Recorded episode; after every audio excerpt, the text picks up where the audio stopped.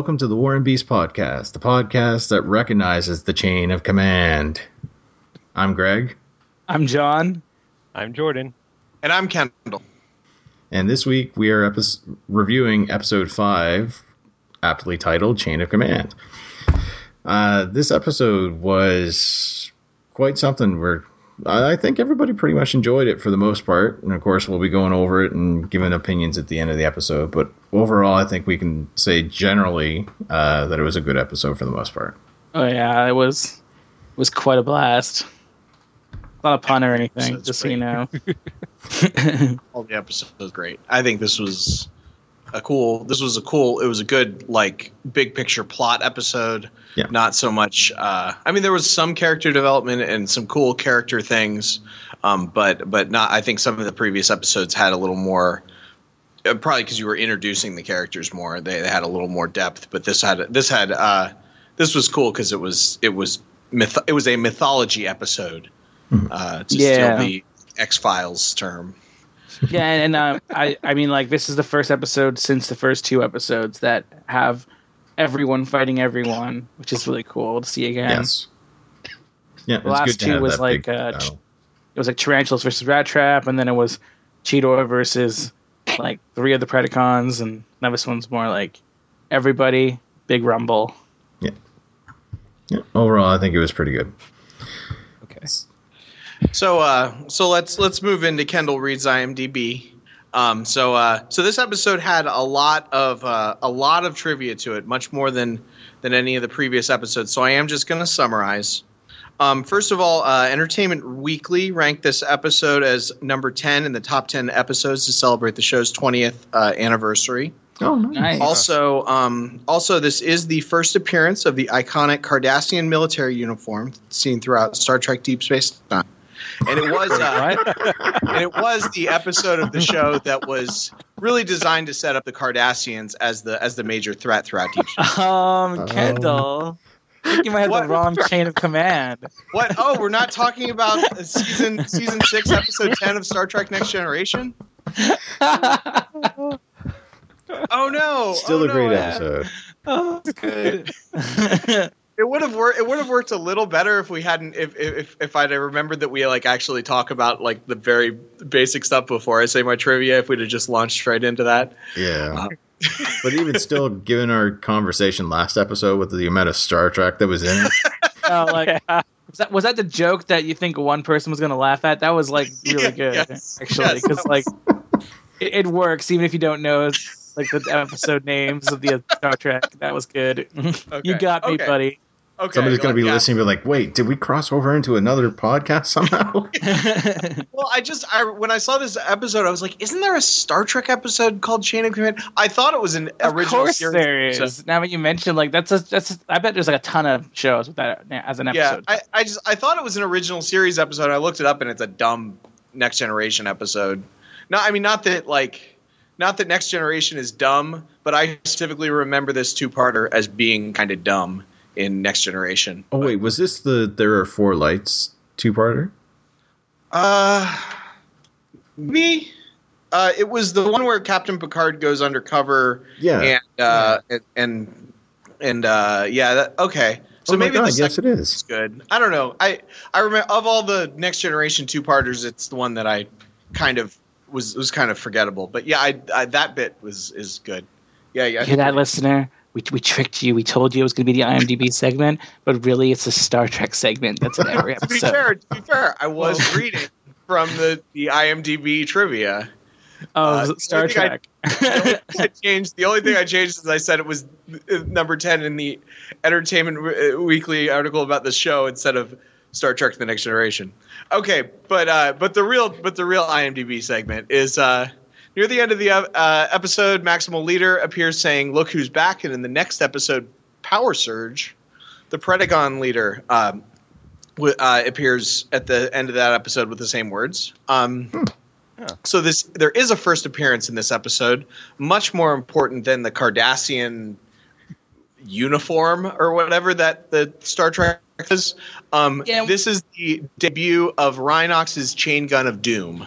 Oh, Yes. it's a chain gun of doom. That was I thought, so I always thought it was good. a chain gun of command. There's it's actually called Chain Gun of Command. That's pretty good too. Uh, like even even in the the TF wiki, they give both both names for it, Oh, okay. like Chain Gun of Doom and occasionally called the Chain Gun Ge- Chain Gun of Command. Okay. Was- Chain yeah, Gun of was a great- it was Command a makes sense since it was it. debuted in in This episode, yeah. I love those. I love both of those guns. that I was- completely forgot that this is the episode where they premiere, and I'm like, oh, I love that part. I think the the thing is, it's so cool in the show. The toy was so dumb if you didn't know what it was. Mhm. Like it spun around, like it spun around like that, but you didn't know that it shot. Uh, You thought it was just like Some sort of a saw. around or a saw or something. Like Yeah. I, I, I remember thinking that was so, d- and then I saw it happen. I was like, oh, it's a gun. Okay, guns are cool. yeah, yeah, Gatling guns are amazing.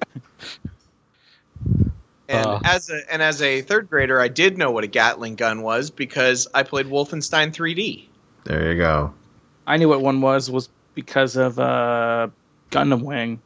Heavy oh, arms. heavy arms. I love heavy arms. We are actually, now that I think about it, yeah, that sort of relates to a question that we have later on. okay, well, Uh, save it. um, So the Japanese Japanese episode was known as Key Convoy or Convoy Disappeared, which uh, Convoy was the Japanese name given to any leader with the name of Optimus. hmm So Which yeah, works a lot not- better as a truck, but as like a as a as a ape, Oh yeah. Wait, really? Yeah. So they called, they called him Yeah. they called him Convoy Primal. that's that's kind of dumb. Okay. Well, yeah, I don't, Um, I don't know because I know there's like one Optimus version called Galaxy Convoy, so I think Convoy is more the prime part, and then they add things Oh, like okay. that. Well, if I remember correctly, um, the Beast, I want to say, is it Beast Wars Neo or Beast Wars 2? Like, they made an animated series in Japan that was animals instead of vehicles. And I think they sort of got the inspiration from the North American Beast Wars. And in that one, they call Optimus Leo Convoy. Yeah, so that makes sense then. Yeah, That 'cause he's a lion. Yeah. Yeah, actually, oh, I need to watch that now that I know it exists. I didn't know that was a thing. I'm sorry. It's just I'm going back to remembering uh, Might Be Giant Robots uh, fan art where they basically just have like two of the primes and it's just uh, Primal and, and Leo Convoy there. And they're like, what? Are they just putting the prime of leadership in the zoos now? Oh wait, there is a uh, there is a Beast Wars Neo movie where Optimus Primal shows up. Yeah. Yep, I remember So- that now. so you're saying that Optimus was a lion and a gorilla, in the same universe at one and Well, for for that movie, yes. so he was both Cecil the lion and Harambe.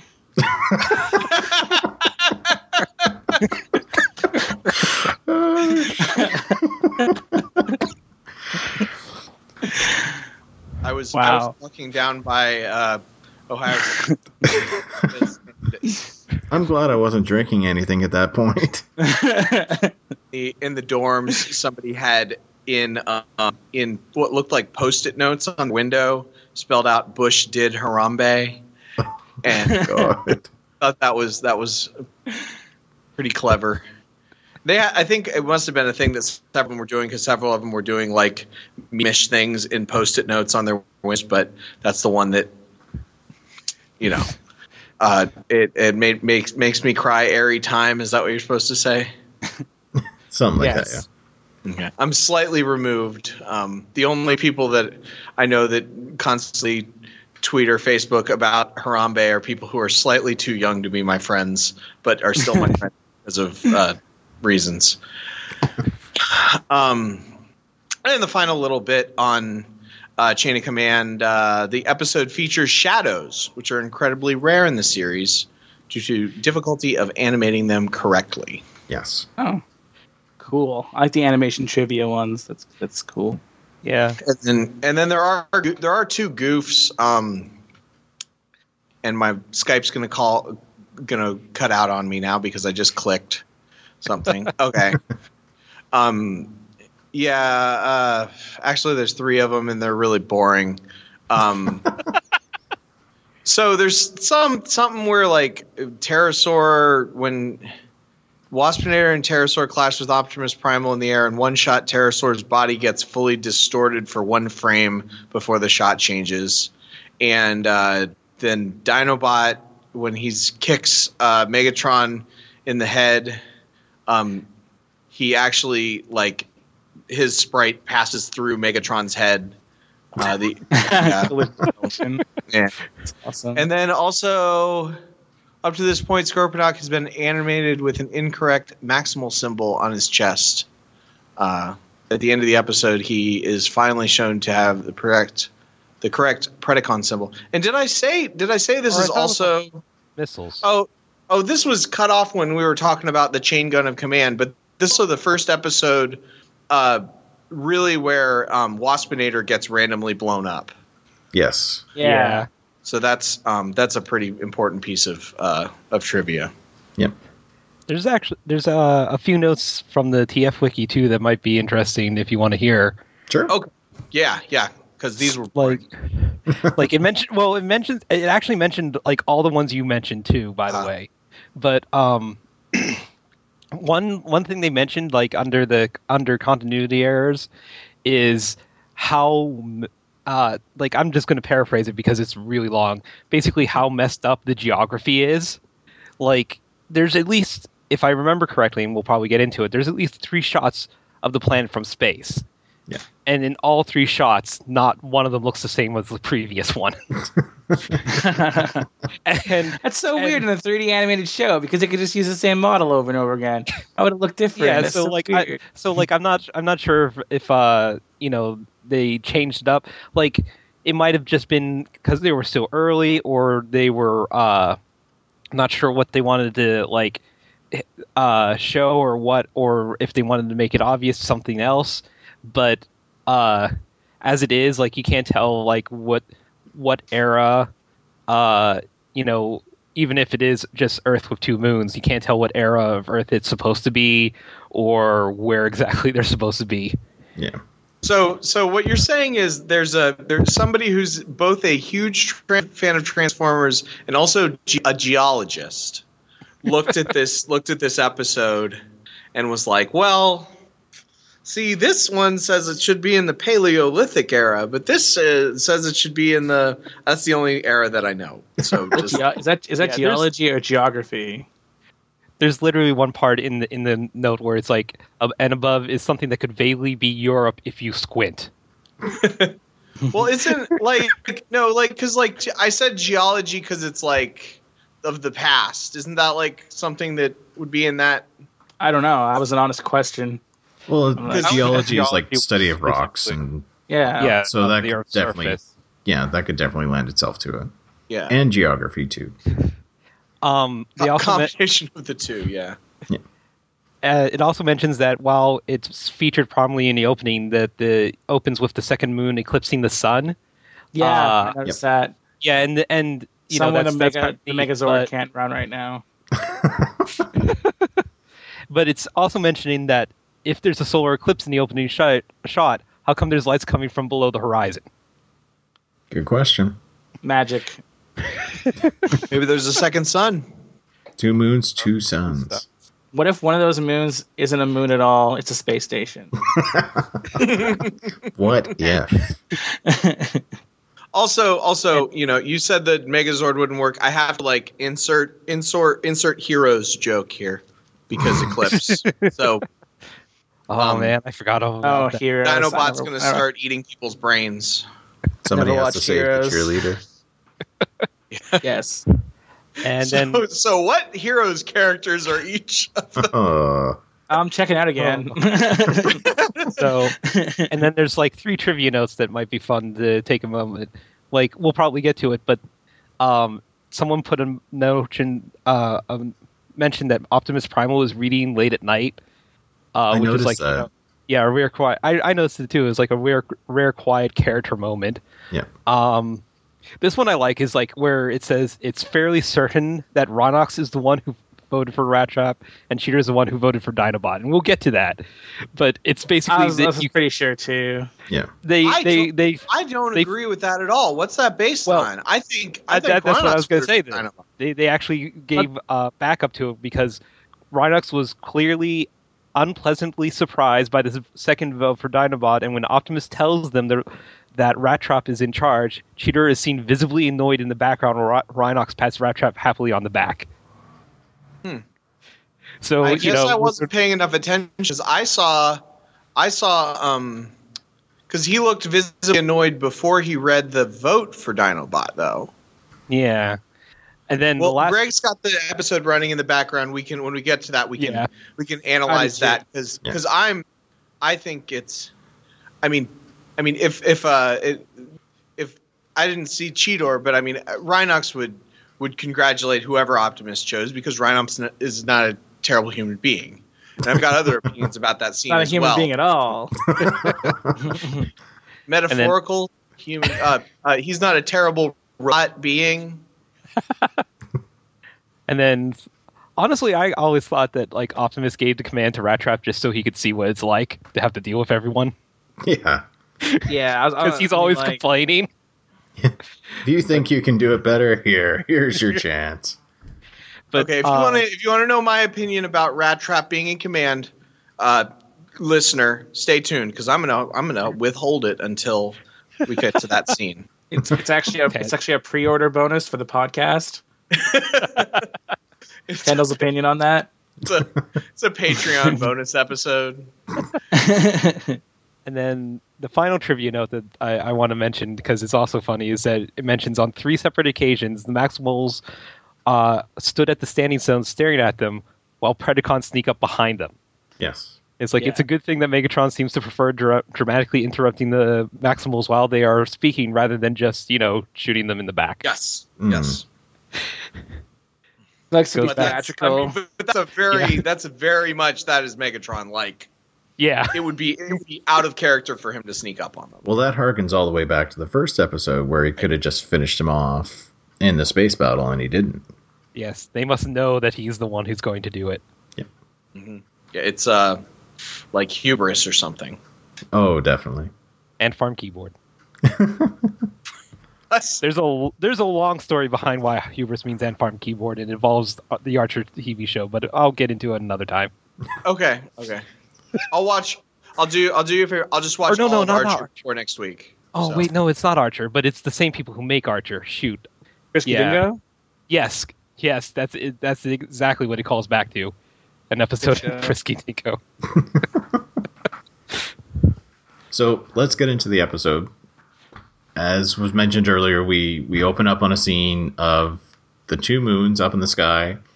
Uh, one moon larger than the other and eclipsing the sun, even though we have like coming up from you know the horizon there as well. Wait, is and Frisky Dingo the one that looks like it was made in 1996? Uh, yes, It look it looks like Archer, like this Yeah. kind of animation style. Yeah, it- it's the same kind of cell uh, shading animation kind of thing they Okay, did. I'm thinking of I'm thinking of something completely different. I, there's a there was another show like that with a weird name. Yeah, Well- okay. I it was not that show. I don't remember the name, but it was more of a different name. I will. I'll I'll let I'll let Greg continue. Okay. we're not talking anymore about Frisky Dingo right now. talking about Beast Force. So w- the camera pans down, and we get a shot of the standing stones that we saw in the second episode of this, uh, or second of the two-part pilot. And then we cut to the Maximals standing within those standing stones. We have Optimus Primal holding some what appears to be like a like some sort of a scanner. Oh, I thought it was a ViewMaster. Well, Rhinox does have to improvise a lot of the equipment, so maybe it was a ViewMaster. it's very possible. So we we've got him running the scan, and it shows test confirmed, and they say this isn't a natural stone formation. And Rhinox is like, somebody somehow built this thing. And Rat Trap, of course, is like, yeah, well, excuse my error message, but I thought this planet was uninhabited. Excuse me. Excuse me. Yeah, despite despite all the animals and the and Yeah. I guess Um, Well, I mean, to I infer you mean sentient life and not you know sapient. I don't know. In the very first episode, those cheetahs' reaction to uh, talking cheetah or cheetah That's true. That's true. kind of kind of makes me think more than more than just you know s- uh, simple animals that aren't sentient or whatever. Yeah. So we we have them realizing that. Just- Um, oh, sorry. Go ahead, Kendall. Oh, I was just saying uh, the show that I was thinking of was Xavier Renegade Angel. Oh Uh, just- God, just- that one. Yeah, Never heard of that. it it looked like it was it looked like it was made in 1996. It could have been a contemporary to uh, to uh, Beast Wars. Just need to, need Uh, to like get it in there to how it's related somehow to the show. Um, wait, I can I can do this. So it. Oh, I was gonna say it's kind of like the same kind of weird, nonsensical humor as like uh, or like idea of like um, I guess Super Jail in in that it was just you know very de- deconstructionist and and and off the wall and stuff, but it didn't have any kind of a pl- real good plot other than the main character. Oh, I'm trying to think the the company that made it because it was one of those Adult Swim things. And um ah like i said i was just trying to think of some of the stuff that it was it was connected to but I, I Uh, just know that I thought it was I thought it looked cool because it looked like it was computer animation from 1996, and also also I always only saw it like when I had the TV on and I woke up in the middle of the night. Yeah it was like it was like one of those deep hole uh uh things like it it was like one of those things where like um have you ever seen that that short that eventually that was on adult swim called too many cooks yes. I don't That think got- I saw it. oh uh basically it was that kind of weird Too many humor cooks where- is a trip. Yeah, exactly. Where like at first it kind like even even though it like looks really weird, like at first you think it's okay, and then it kind of just delves deeper and deeper into this strange, crazy hole of of of man. I wish I was on drugs so I could understand Yeah. it, kind of thing. Yeah. I, I just I just Google image search Xavier Renegade Angel, and I'm I, I I'm glad I've never seen this before. yeah. You, you need to be in a certain mindset to watch it. Honestly, So I'm probably And glad I didn't have access to that up here in Canada. yeah, we didn't get That whole- so getting back to the Beast Wars episode, we we have them. Uh, Optimus reports that something else is odd. He's getting energon reading uh, under the pile of rocks that they're facing right at that moment. And Rat Trap's like, just like bait in a mousetrap. This place alternates my currents. again. I I love it. Yes. Yeah, it's I like another that line. pretty clever pun there. I wrote. I think I wrote a note saying "Rat Trap is funny." Yeah. I tried to take notes during this episode. Yeah, it says "Rat Trap says funny thing." Also, I thought this scene looked, this scene looked very video gamey, and that is all my notes from the episode. Yeah. This whole episode made me feel like I'm like I want to go and try playing that PS1 Beast Wars game and see how that is. I remember I remember it being pretty pretty garbage, but it makes me want to play it this episode for some reason. Well, the problem is, it this the, as you know as bad as this looks, it's not like vi- like it, it doesn't. It looks better than video games from that era. oh yeah, totally. So like if they'd made the game in 2005, you know, based around this storyline, then it would look, you know, it would probably look, you know, a little better than this. But uh, yeah, a PS1, eh, I don't know. I put it on a PC at the time, but I know it was a PS1 game. I don't know how. It, I mean, so the PC looked a little bit better, but still. Yeah, but but still, I mean, yeah, it just you just got to think about you know, what what was around that time. Although I guess we, I do always say that it looks like a Windows 95 screen screensaver. So maybe maybe it wasn't as far ahead of its time as I remember it. It could have probably passed for a Windows 98 one. I'm I, I don't think my my eye is trained well enough to tell.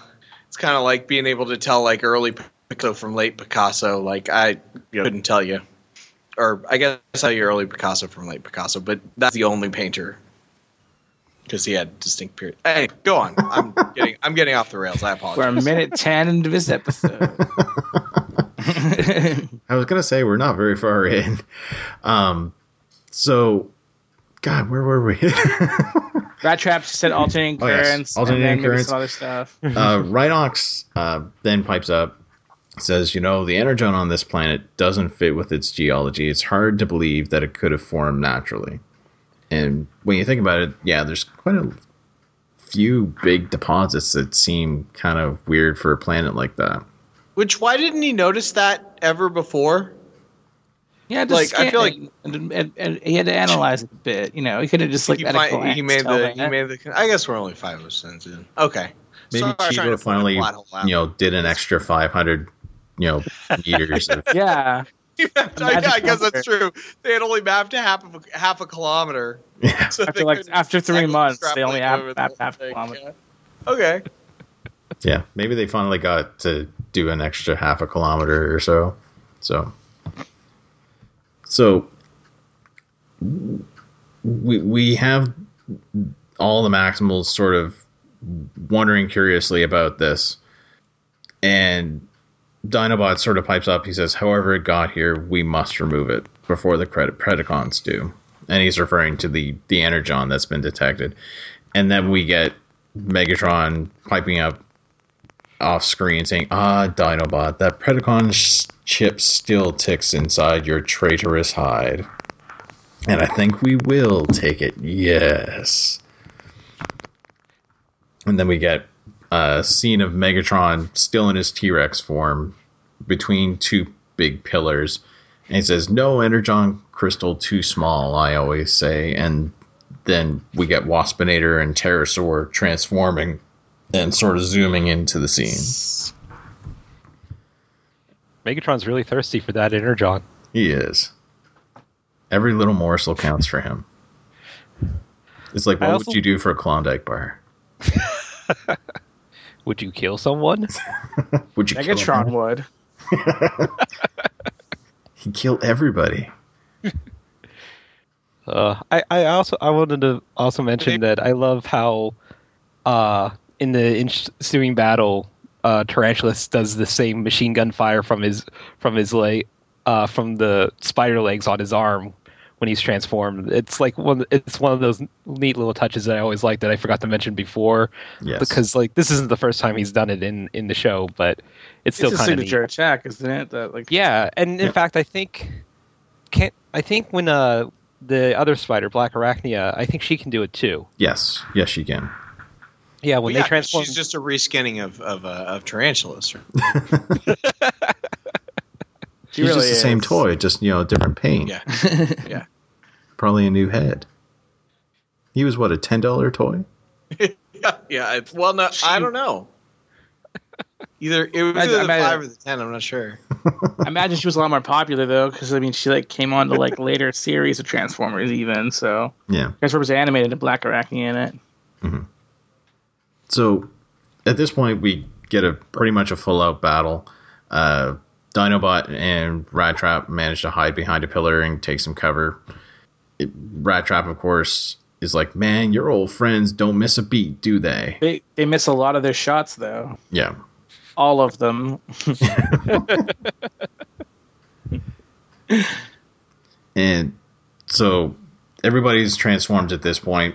Optimus uh, barks out a command saying, Keep them away from the crystal. And Rat Trap's like, Oh, sure, give us the dirty work.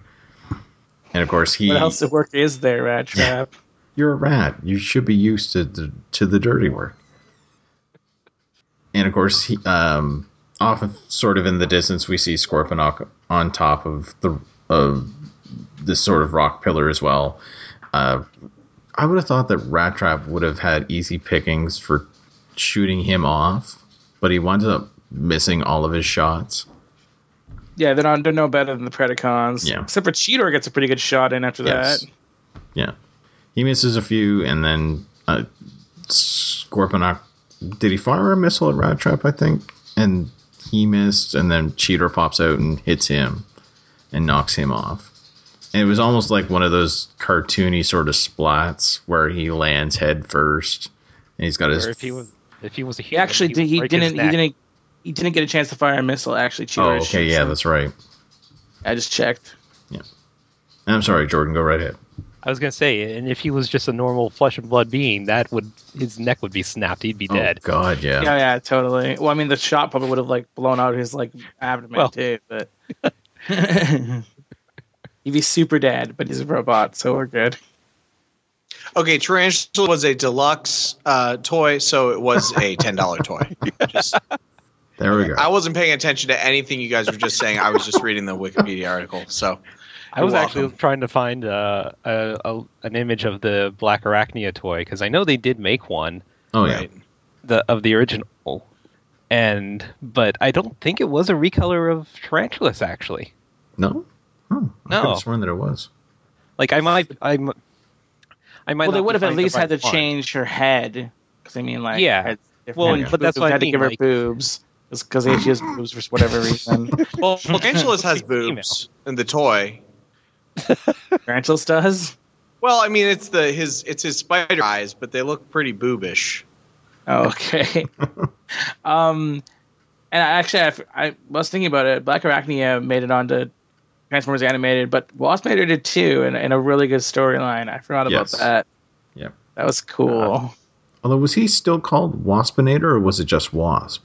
No, he okay, like okay, spoilers for Transformers Animated. Skip ahead like 30 seconds if you don't want it. But um Wasp was like okay, like but uh, Bumblebee was in the show and Wasp was Yeah. pretty much the exact same model as Bumblebee except he was green. And he they were like he he gets wrongfully accused by Bumblebee as being a Decepticon traitor, uh, which is no fault of Bumblebee because he gets like kind of pushed into framing him without him knowing that he's doing it, and he starts to go crazy in prison. And eventually, uh, Black Arachnia is trying to make other like animal transformers, and Wasp turns into Waspinator.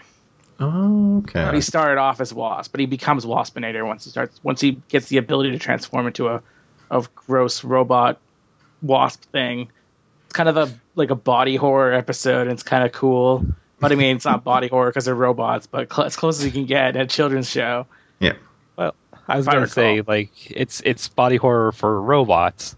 Yeah, yeah. So we we have a bit of a battle that goes on here.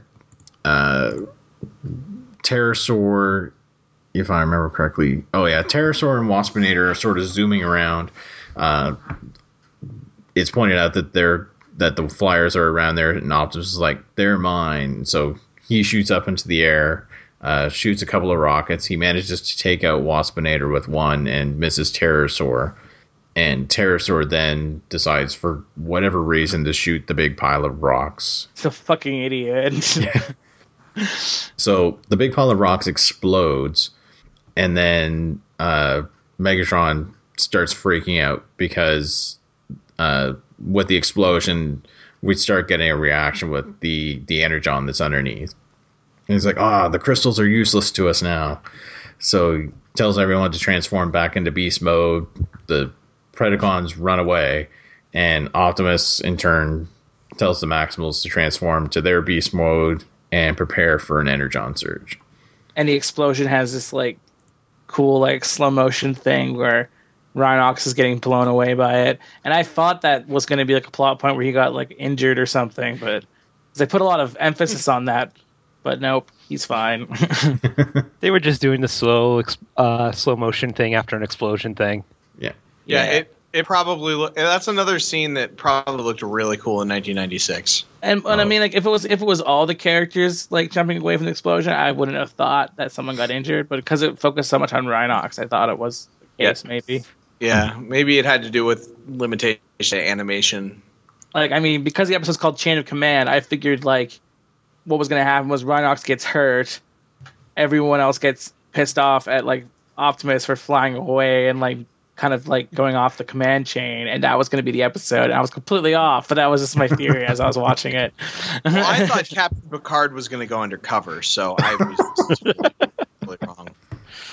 Um, so as you guys may see, I, I posted pictures of the Black Ar- Black Arachnia and Tarantulas toys.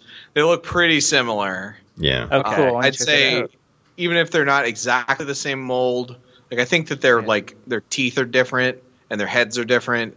I mean, it's it's at least the same like the same technology of transfer of transforming.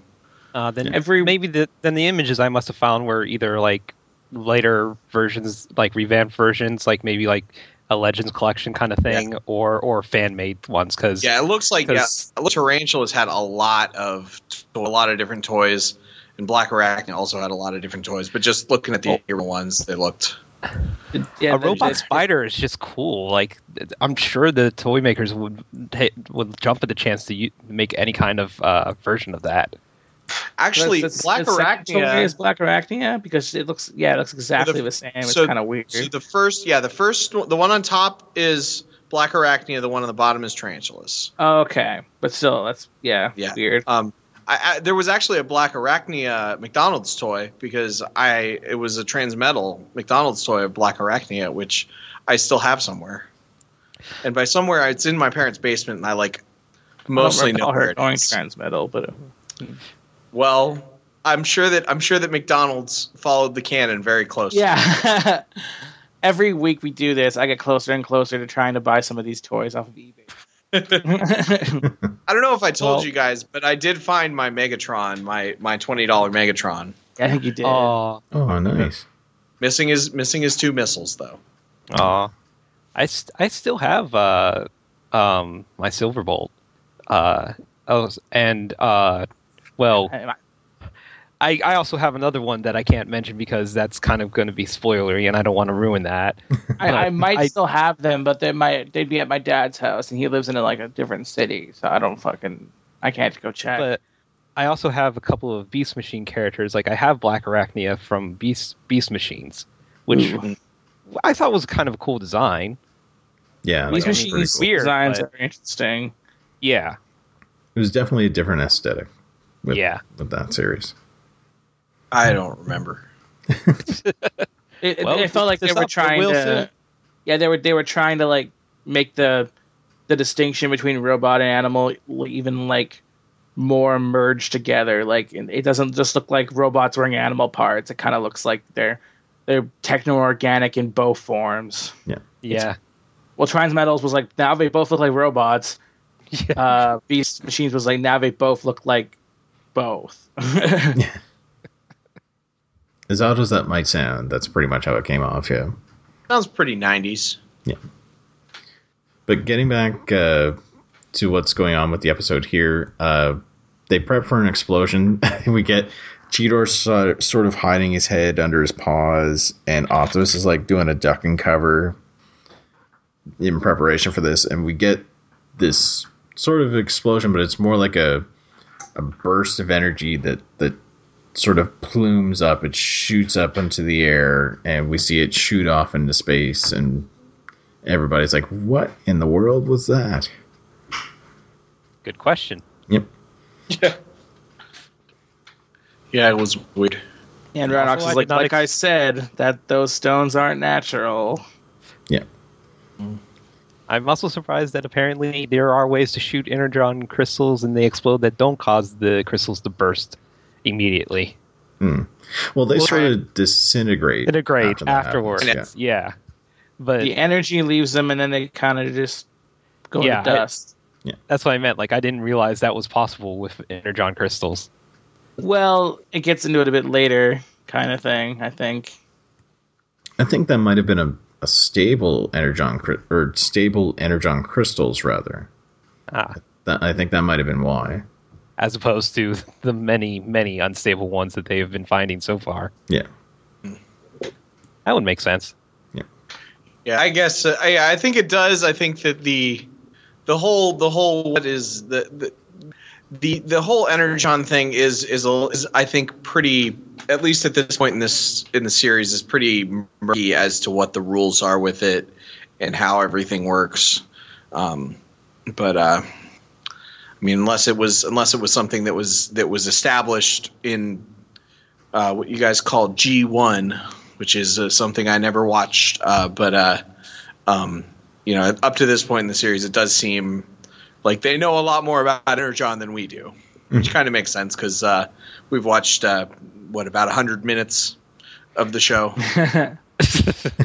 they've, you know, this is their be like you know the, the oil person, an electrician talking. You know, an electrician knows more about electricity than somebody that watched a documentary about electricity. yes, oil person. an oil person. Rhinox the oil person. Yeah. so Rhinox does remark that it, it looked like a signal, and then he's like, but to who? And Optus like, perhaps we'll learn the answer. to whom? Mm. And he's like, perhaps we'll learn the answer someday. And it's sort of, the scene sort of fast forwards a bit.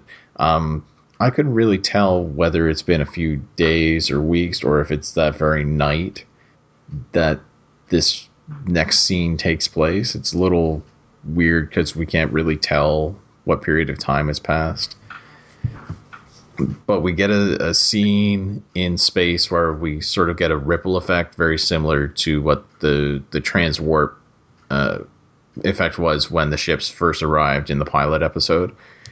And then we have this sort of golden pod i guess you could say. Kind of like a seed pod, like yeah. like pear shape but the points pointed towards the Earth. yeah. It's definitely a, an odd shape. I i couldn't Yeah. really place it quite to anything really that i could think of but we have it coming through space headed straight for the planet and it enters the atmosphere and then we cut to and i'm going to say it we cut to the dark side Or don't we talk, cut to the Axalon first? Like, don't No. we get that shot? Yeah, with the yes, yeah. we, dark you get the shot of optimus reading first Yeah. yeah. do you think? Do you think he's reading uh, War and Peace? he very well could be It's a digital Nice. book. It has it has many many stories in there, and I'm sure War It, and Peace it, is would. there. It would have to be a digital book if it's War and Peace. Because War and Peace is a thick ass book. Well, it definitely didn't have pages. I noticed that. Like when Yeah. it was open, it looked like it had a screen in it. So I just figured it was like something like a like a Kindle or or uh, yeah. Something like Maybe he's looking at just like a slab of metal, and he's like, "Oh." he's looking at a mirror, and he's like, "Man, I really need to work on my features." Maybe it's do like, some a, maybe it's grooming. like a and he's just using his eyes to read the data on the disc. That could be a thing too. Yeah. could 'Cause be he's too a robot. You know- they need to be more robot-y in this show. I, w- I was gonna say there was uh when you're mentioning like reading the data off of a disc and stuff like that. There's this thing in in uh, the um, Ghost in the Shell TV series where every where a lot of the information is coded in barcodes, like it's not actual words or anything like that. And you're and since everyone like in in Japan, like almost like ninety percent of the populations have cybernetics, you just scan with your eyes, and it just automatically like scans it for you Mhm. and it just like automatically brings up the information. So like uh like a line of like a small like uh one inch barcode could have like a ton of information i- i- for you, Hmm. and all you had to do was just look at it. Yeah. Ghost in the Shell's a good show. but that's another show that I only watched by the time when I was half asleep because it was on Adult Swim. It was probably on was, right uh, before oh. Xavier Renegade Angel. if I could do a it- let tell you about about Ghost in the Shell, oh man, Excuse me, are you gonna start a podcast called "Let Me Tell You About Ghost and Shell"? I was gonna say if I could, if I could, that would be awesome. You could do whatever you want, dude. But I don't know I don't know how to record or edit su- uh, such a huge project like that. yeah. Would you start with the movie and then go to the series, or like? Oh, Where to I do it? see. That's what I mean. Like, uh, like for for a movie, the Ghost in Shell movie's not not bad, but then you get the series, which kind of went more into what the comic was. I'm And sure the series is way better in terms of like a s- uh, a story with like like the Ghost in the Shell movie's good, but it's also very like I don't know the word Yeah, to it- describe it, but it's very Well, uh, I think cerebral. I think it, it, it's it's very interesting how in the Ghost in the Shell movie she had to be topless in order to be invisible, but then when they made the show, she they it had advanced the technologies to make her boobs and the stuff on top of the boobs invisible. So I figured that was a skin suit actually, and she wasn't actually naked. But maybe I'm wrong. Yeah, and I mean, there's, all, I there's could- all I know is I could see her boobs in the movie, and I couldn't see her boobs in the show. Okay. And then there's like Ghost in the Shell 2, like Innocence, which I'm not sure if, if it took off from the TV series or not, and the Individual Eleven movie, and oh, there's just all Innocence this is ridiculous. stuff. But anyways, Beast Wars. I'm sure. I'm sure Jor- Greg is just like freaking out over on his Like, side. It's oh like, my damn god! this guy. Stop with the When- tangents. Well, practicing for next week. I was I was hoping that Next week will the, just be a three-hour tangents we're doing are, are able to be edited if they're like too long. more um, work so what make, too. happens next? They Oh. go the the does the um sunflower seed land or the, the sunflower seed comes down and uh, It The turns out Predacons are like, "That's a- that's a that's a pod. And then uh, the Maximals are like, "That's not a pod, but let's go check it out." pretty much. Yeah, pretty That's much. pretty much what happens. Actually, uh, we get Optimus look up and he notices it uh, coming into the atmosphere, and then we cut to the dark side, and we get Megatron uh, ordering one of the flyers out to to plot the trajectory, uh, assuming that is a stasis pod.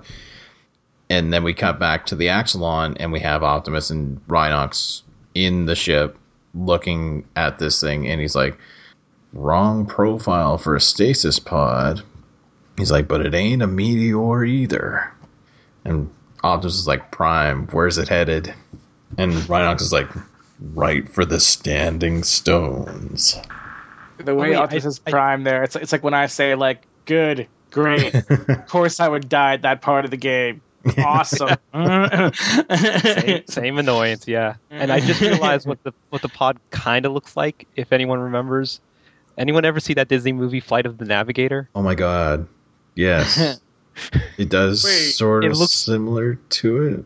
Yeah, like in a weird sort of way, it kind of looks like that. Yeah. Is that the one where the guy's in a robot suit? No, um, Flight of the Navigator was with the kid who, who found an alien ship. Yeah. Oh, He had okay. like Did he maps fly stuck in his and he was navigating? Well, yeah, I don't think I exactly. At one that. point, yeah. There's at also time fucks. shenanigans going on in it.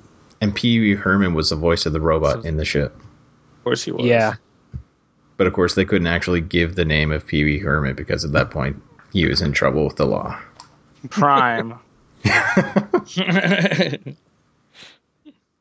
So we cut to a scene of the standing stones at night, and we see this pod hovering over where the the stone pile had been that blew up earlier. And we have Dinobot and Optimus uh, walk into the scene in their beast forms. It, it, from here, uh, Optimus is like, "Yes, looks like somebody answered the signal." And he's like, "But who?" And just as Dinobot's about to respond, Optimus gets shot and gets so they do thrown. interrupt. They do shoot them. It's before But before not in the back. interrupting them. Yeah, but not That's in the back. Not in the back. Oh, Well, he's- in the front. Maybe he's learning. also, I think this is the first time anybody gets as is shot by one shot and like practically dies. Yeah. Like especially because so he clearly was caught off guard and it knocked Yeah. wind out of him. Yeah, I guess you could say that Scorponok, when he got shot by Cheetor earlier, was pretty out out out of it, but not as much as this because um, Optimus is like groaning for like a minute before he gets uh, Yeah. I like I like the idea that these robots can just basically take a shot. Hmm. You know, like if they know it's coming and they plant their feet when they get hit by a laser, it's not going to hurt as much as if it just came out of nowhere and they got sucker punched yeah, by it. get a sucker punch. Yeah. Well, I mean, I can handle like like eighty proof, but if you go to one one hundred one or higher, I really can't take I really can't take a shot. Unless I have like a chaser or something. That, that didn't that didn't work. You can cut that out. I'm I'm going to I'm I'm going to assume he, you meant you didn't mean like the alcohol joke you were you were actually going for, but really you meant like because you are in fact a robot with a jetpack and golden rocket that you were, you were saying like I can, I can take a shot all right, but I mean I need I I need something. But if they turned it over to 101%, so if the laser's like really overpowered, exactly. right, right. That makes sense. so from here, uh, we get Dinobot. He transforms and he's ready for a fight. Uh, Megatron is already tra- has transformed already at this point, and he has Waspinator with him also.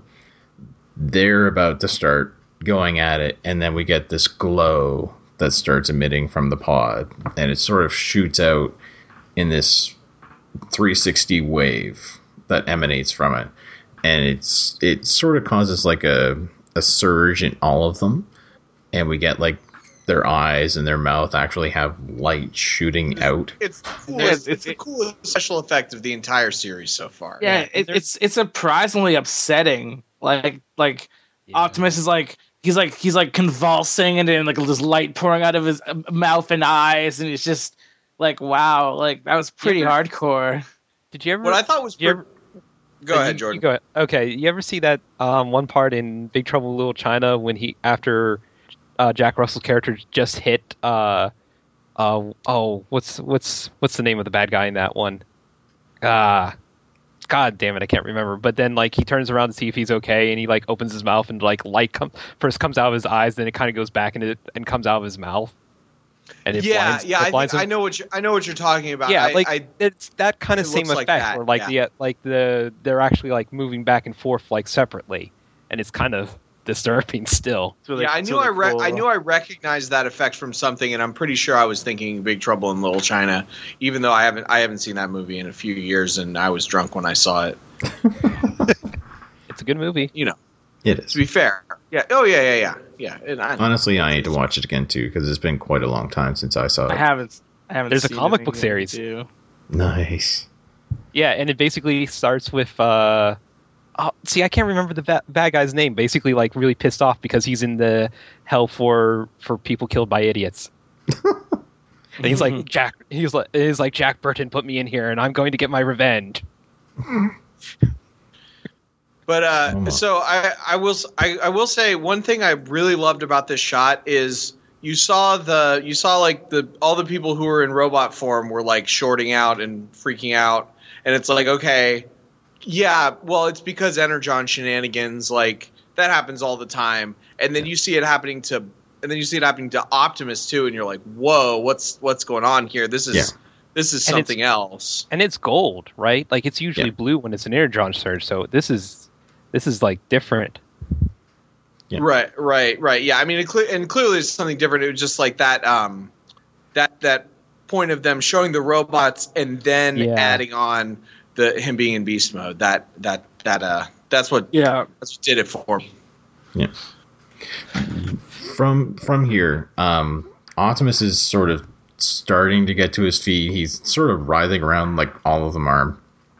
And then we see the pod starting to power up again, sort of like on one side of it.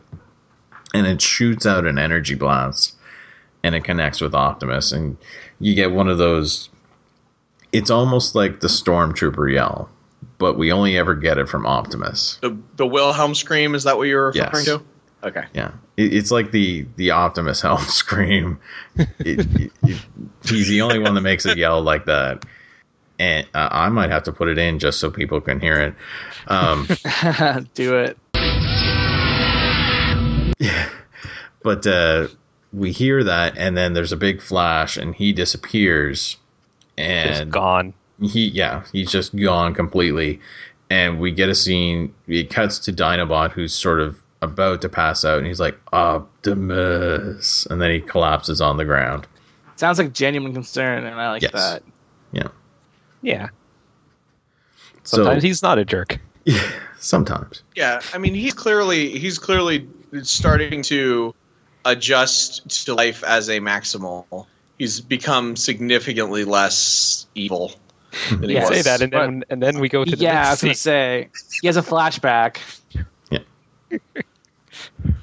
so the the scene cuts out and obviously this, this would have been where there was a commercial break uh, we cut back and we see dinobot now he's in his back in his raptor form and it looks like he's in the CR chamber. His eyes are blinking open, and he's sort of he, his eyes are coming back into focus, and he sees Cheetor, Rat Trap, and Rhinox, and he immediately freaks out. He's like, "Maximal torture chamber!" And He's like, like, he's like a PTSD flashback Yeah. and like runs forward and Yeah, he, he completely barrels over Rat Trap and and like spins around and he's just going nuts. And Rat Trap is like, "Hey, power down! You're on our side, remember?" And he he finally comes back to his senses and realizes, "Oh, okay." And then of course, Rat Trap's like, "Though you know, I could get behind that idea." I love that so Yeah. much. It's like, yeah, they're like Maximals don't have torture chambers. And he's like, no. Maybe we should. when you really think about it. So now that he's finally calmed down, uh, he asks how he got there, and Another to good which, question. yeah, and it's never really well. They say Well, obviously, oh, what happened is Megatron saw that he was hurt and took his body and gave him back to the to the Maximals. No, because that even in episode we can't say that because we'll see in a little bit that the same thing happened Oh, to there, in yeah, Waspinator. yeah. Um, yeah. Well, It's it's a it's a really weird thing that they never really talk about. Were you trying to do the X Files? yeah, I was trying. It is a mythology episode we did establish. Uh, well, so probably then it's the. I mean, if the, probably then the, the yeah, it's the aliens. Yeah. the, Yeah. the other, or the other aliens, the sun- not the the, ones we're sunflower talking scene. about right now. the Greys. yeah. but yeah, Rhinox says we found you dumped in front of the command base hatch, scrapped down and alone. And Wrapped and Trapped is like just like an innocent orphan in a B movie. Which establishes that there's Cybertronian B movies. Yeah, Also, Or- are or they- isn't orphans really a? Is that really a thing in B movies? Well, it was in Super Mario Brothers. Oh, Yeah, Oh, okay. It's, it's Yeah, kind but- of like a it's a it's a cliche go-to plot thing. It's like assume would Oh, and I guess it would be. Like for a, Wasn't it in Blade? I don't know. I guess I think of B movies as being like sci-fi or horror kind of things, and I think of innocent orphans as being more of a, I don't know. See, it was in bait. Blade, like I think Jordan just said, Okay. and it, Yeah. and it it was in and it was in BloodRayne, which is that like awesome Uwe Boll vampire flick. Oh my Like- god, I forgot about that. I think everybody forgot about that. All- It's good. all I I never is that- forget. Never All I re- forget. remember is that the game was incredibly stupid, but was stu- one of those stupid fun movies. Like, uh, I guess you could say it was like a precursor to uh, Bayonetta, where like it was just fun to go crazy game, and all yeah, kinds of flips. Like, and you were cutting up Nazis, so of course you were having fun. It's like, yeah, they took they took the cutting Nazi part out of the movie because that was great. Oh, okay. I see what I see what you're meaning. You're meaning like okay, so it's like a Harry Potter thing, like like it's an innocent orphan and actually left at the they have doorstep. like a, a thing. Okay. Yeah. Okay. Yeah. No, that makes that That's makes right. more sense. I was thinking Annie, Oh, which I guess no. I guess they didn't leave Annie on a doorstep, but yeah.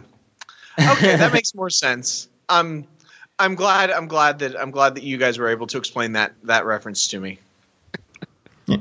I also I, the fact that he mentions B movies that's more of like an like uh you know like human concept though. So I guess it does mean that uh they have like Amer like you know like TV like TV movies or s- stuff like that from Earth culture that they just like know about. Well, like if this takes place after G one, then yeah, the Transformers have, have probably been hanging out with humans for a while. So that would but- make sense. Yeah. yeah, Cultural exchange programs. I mean, Rat Trap's from Space New York, so they obviously have space B movies. Space Manhattan. So Go from here, um, from here, uh, Rat Trap sort of alludes and to and speaking of innocent orphan babies, he's like, we're kind of hoping that you could tell us what happened to Optimus. And So that means that Optimus is an orphan. no, just that he was referring to Dinobot. Oh, yeah, I, it- weird- kind of a weird scene. Okay, Yeah. kind of a weird, weird, uh, weird dialogue. Yeah. Well, I think he's trying to like allude to the fact that like Dinobot is not so innocent. So Okay. Yeah. Right, right, right. So they they pose the question and Dinobot's like Optimus Primal was dun dun dun terminated. And Yeah, and- and freaking terminated. I like. I understand that they can't say he was killed, but it would have been so much more powerful if they'd have said he was killed, or if they'd have said something else besides terminated. It just, it just, uh, it felt to what it was. Hmm. Like it felt like a, um, something. Like it felt like Well- you know. I mean, it, it is a substitute word for killed. Yeah. And it felt like a substitute word for killed, I guess is what I'm trying to say. Well, to be fair, there are robots. and mean- it's Dinobot giving the news, and I take when he says something's terminated with a grain of salt because he's usually too quick to write things off. Right. Well, that yeah, that's that's true too. Um, Oh no, Cheetor zapped away in a beam of light. Ah, he's dead. But- so from here, uh, Dinobot starts explaining that the alien probe is there, and that Optimus was hit by an energy burst during his transformation and vanished. And Rhinox is like, "Wait a minute, why was he transforming?" To which Dinobot's like, "There was a Predacon attack. We don't have any more time to talk about this or analyze it. We need to make another attempt to secure the probe." To which Rat Trap's like, uh, "Who died and made you Prime?" Yeah. A little too soon there, Rat Trap. Yeah, Well, Prime's kind of a rank though, right? Too. Yeah. So so so we we we, we get this get sort of this sort standoff of stand- between Rat Trap and Dinobot. Hold on, I think on. we're getting an echo. Oh, we are. is everybody okay? Hello, hello. Oh, oh, there's still an echo. It, it, it, I wonder who it's Kendall. coming from. I think it's coming from Kendall. D D D something something. It could be me because my thing was acting up earlier. Where like suddenly, suddenly, I no, was it only is getting. Kendall because I'm looking, and every time we talk, we talk. I see I see Kendall's little icon. Little blinking. we hear the, we hear the echo. You can edit this all out, All out, right? Did we lose We Kendall? lose that does that did that fix it? Yes. Okay, there we Okay. go. Yeah, I clicked on Yeah, a thing. I apologize. Oh, I, I I was just so something was up. confused as how that could possibly be me because I knew I know better. I I actually thought it might, better might doesn't mean it, and you do do better. Yeah, I, I thought it might have Yeah. been me because mine, like earlier, for some reason, it started only getting audio out of one ear from you guys, and I was like, "What the fuck?" But I fixed it, so I thought it might have been me, but I guess not. No, Yeah. no. I clicked on a thing in Skype and accidentally made it instead of picking up my microphone, it was it was putting the output of the speaker through the Skype call. So Weird. that that would explain why it was an echo. I'm surprised that it wasn't worse. Like it wasn't uh like infinite recursion because yeah. So yeah. Okay. So will not will not happen again. No. So we were up to where were we? Like, Dinobot was sort of starting to throw his weight around a little bit, yeah, and trying to assume command. yeah, He he's says, like, he says I'm the most powerful, so I should be the boss, which yeah, I, He- I, I he made that declaration, and it's like you know he probably is. I, In terms of strength, may, uh, maybe I, I could see Rhinox giving him a run for his money. yeah, I was Right, just about yeah. to say the same thing. But he he's of the mind, uh, and he says anyone who disagree uh, may challenge me now, and he goes ahead and transforms. Uh, Rat Trap transforms as well. He was already Well, they were already transformed, transformed. Oh, yeah, But he pulls And- out his gun. Yes. And he's like, You've been messing with the wrong mouse, Chopper Face. To which Rhinox is like, Wait, we're not Predacons here. We'll settle the chain of command in traditional maximal fashion. dramatic pause that I honestly was like going to think that he was going to say something really amazing or serious, and I'm like, and my first thought was trial by combat. I'm like, no, no, they're not Predacons. That's No. so I thought- something like that. I was Go- and go so I'm like I'm running through my list, and it's just like, oh, what what would it be? Uh, and I just started thinking of stupid things like yodeling or or a checkers match or or a card game or some, some kind of like That's contest. rough. That's what I was. Paper, scissors. yeah. Yeah, I, I was thinking it was gonna be. I was thinking it was gonna be a game. Either yeah, yeah, rock paper scissors would make sense, or or poker. I I thought he was gonna say poker. If it was if it was like if it was like a a comic book, like if it was event, if this happened in the Avengers, or like or like an an, equi- an analog in an indie book, I guess probably wouldn't literally happen in Avengers, but they would they would settle it with a poker game. I think I think that would have been. I don't know. I mean, Hulk and the Thing tend to have like a almost regular uh like poker match kind of thing, and I know you know they've alluded that a lot of the superhero teams do do stuff like that every once in a Yeah. while. Right, right. Yeah, they definitely, definitely, superheroes playing poker is definitely a like a thing. I don't know if it would work like sp- literally in the Avengers, like the Avengers Avengers, but like, but like in some, you know, in some, some, some superhero team that was supposed to be the Avengers or the, or even maybe even like one of the lower tier Avenger teams. I, I, I just, I think, I think the idea of a superhero teams deciding who's in charge by who's best at poker seems like something. It's a good. Uh, maybe I should send that uh, send that uh, pitch Oh, into well. Marvel. Well, you know, like when you play poker with a man, you really get his mettle, as says someone who, in the Phoenix Wright series. So, good way to pick a lawyer too. Eh? But what we wind up getting here is we don't get poker, we don't get rock paper scissors. Uh, it's by secret ballot. Just like Rather Survivor. anticlimactic. So, Who's getting kicked off the island? So what we'll do, we're about halfway through the episode now. Uh, why don't we take a break, and then when we get back good. to it, we shall pick up where we left off and review the rest of the episode. Don't say anything incriminating, or else uh, Greg might put it on the end of the episode.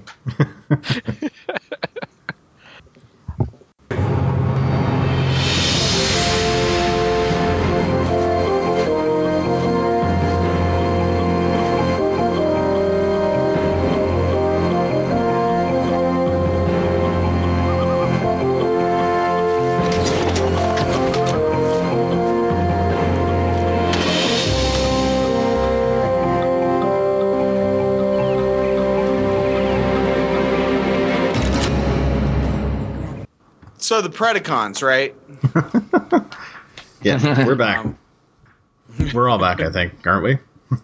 Yes, we we are all back. We've been back for Yes, a while. sorry. Three, two, one, clap. There Yeah. we go. But yeah, uh, cutting back, we we are now at the dark side. Uh, we get uh, Megatron and Waspinator both coming out of these, ener- what I can assume are like energon vats, something. yeah, like they that. look really cool. I really, Yeah. I really like the aesthetic here. It makes it, and it works for the Predacons because it looks, it almost feels more creepy. Like they're coming out of like this pit and and like freaking out, and I don't know. It just it looks really cool. It's almost really like cool a aesthetic. Lazarus pit effect. Yeah, that's what Yeah. I was looking for. Yeah. That And they're, or in, they're clearly in pain. I was going to say Megatron something from out a De- Demolition Man, where they like got uh, unfrozen, like when they came out. That that or or Austin Powers when he came out of the goo. We have like a whole a full minute of Megatron just peeing off screen somewhere. oh my god! oh my god, the commentary on that was absolutely hilarious on the DVD because he said the guy who played like the Russian officer. Mhm. He said he wished he could make like a, a, a film reel of all his reaction faces because he makes he made like during this filming and just all of cutscenes and stuff like that. He had the best faces during the entire sequence of that stuff, even though he's hardly said anything. But yes, we get uh, Megatron and Waspinator uh, coming out of these vats. Uh, Megatron's like, what happened? And uh, Scorponok is, I don't know if he just when he gets excited, he can't grammar with a damn. Yeah, he gets Yeah, really he gets like- really stupid here. Yeah. and it shows him like I, like I said, I've been saying since episode one, super loyal to Megatron. Like in the fact that he like it's almost like he like I don't know worships him. Like not as much as Inferno, obviously, Yeah. but like wow, But like pretty he's just close. like Megatron, Megatron, bad Megatron. Like he's just freaking out. Like I was worried that he took more damage from that fall earlier than we thought.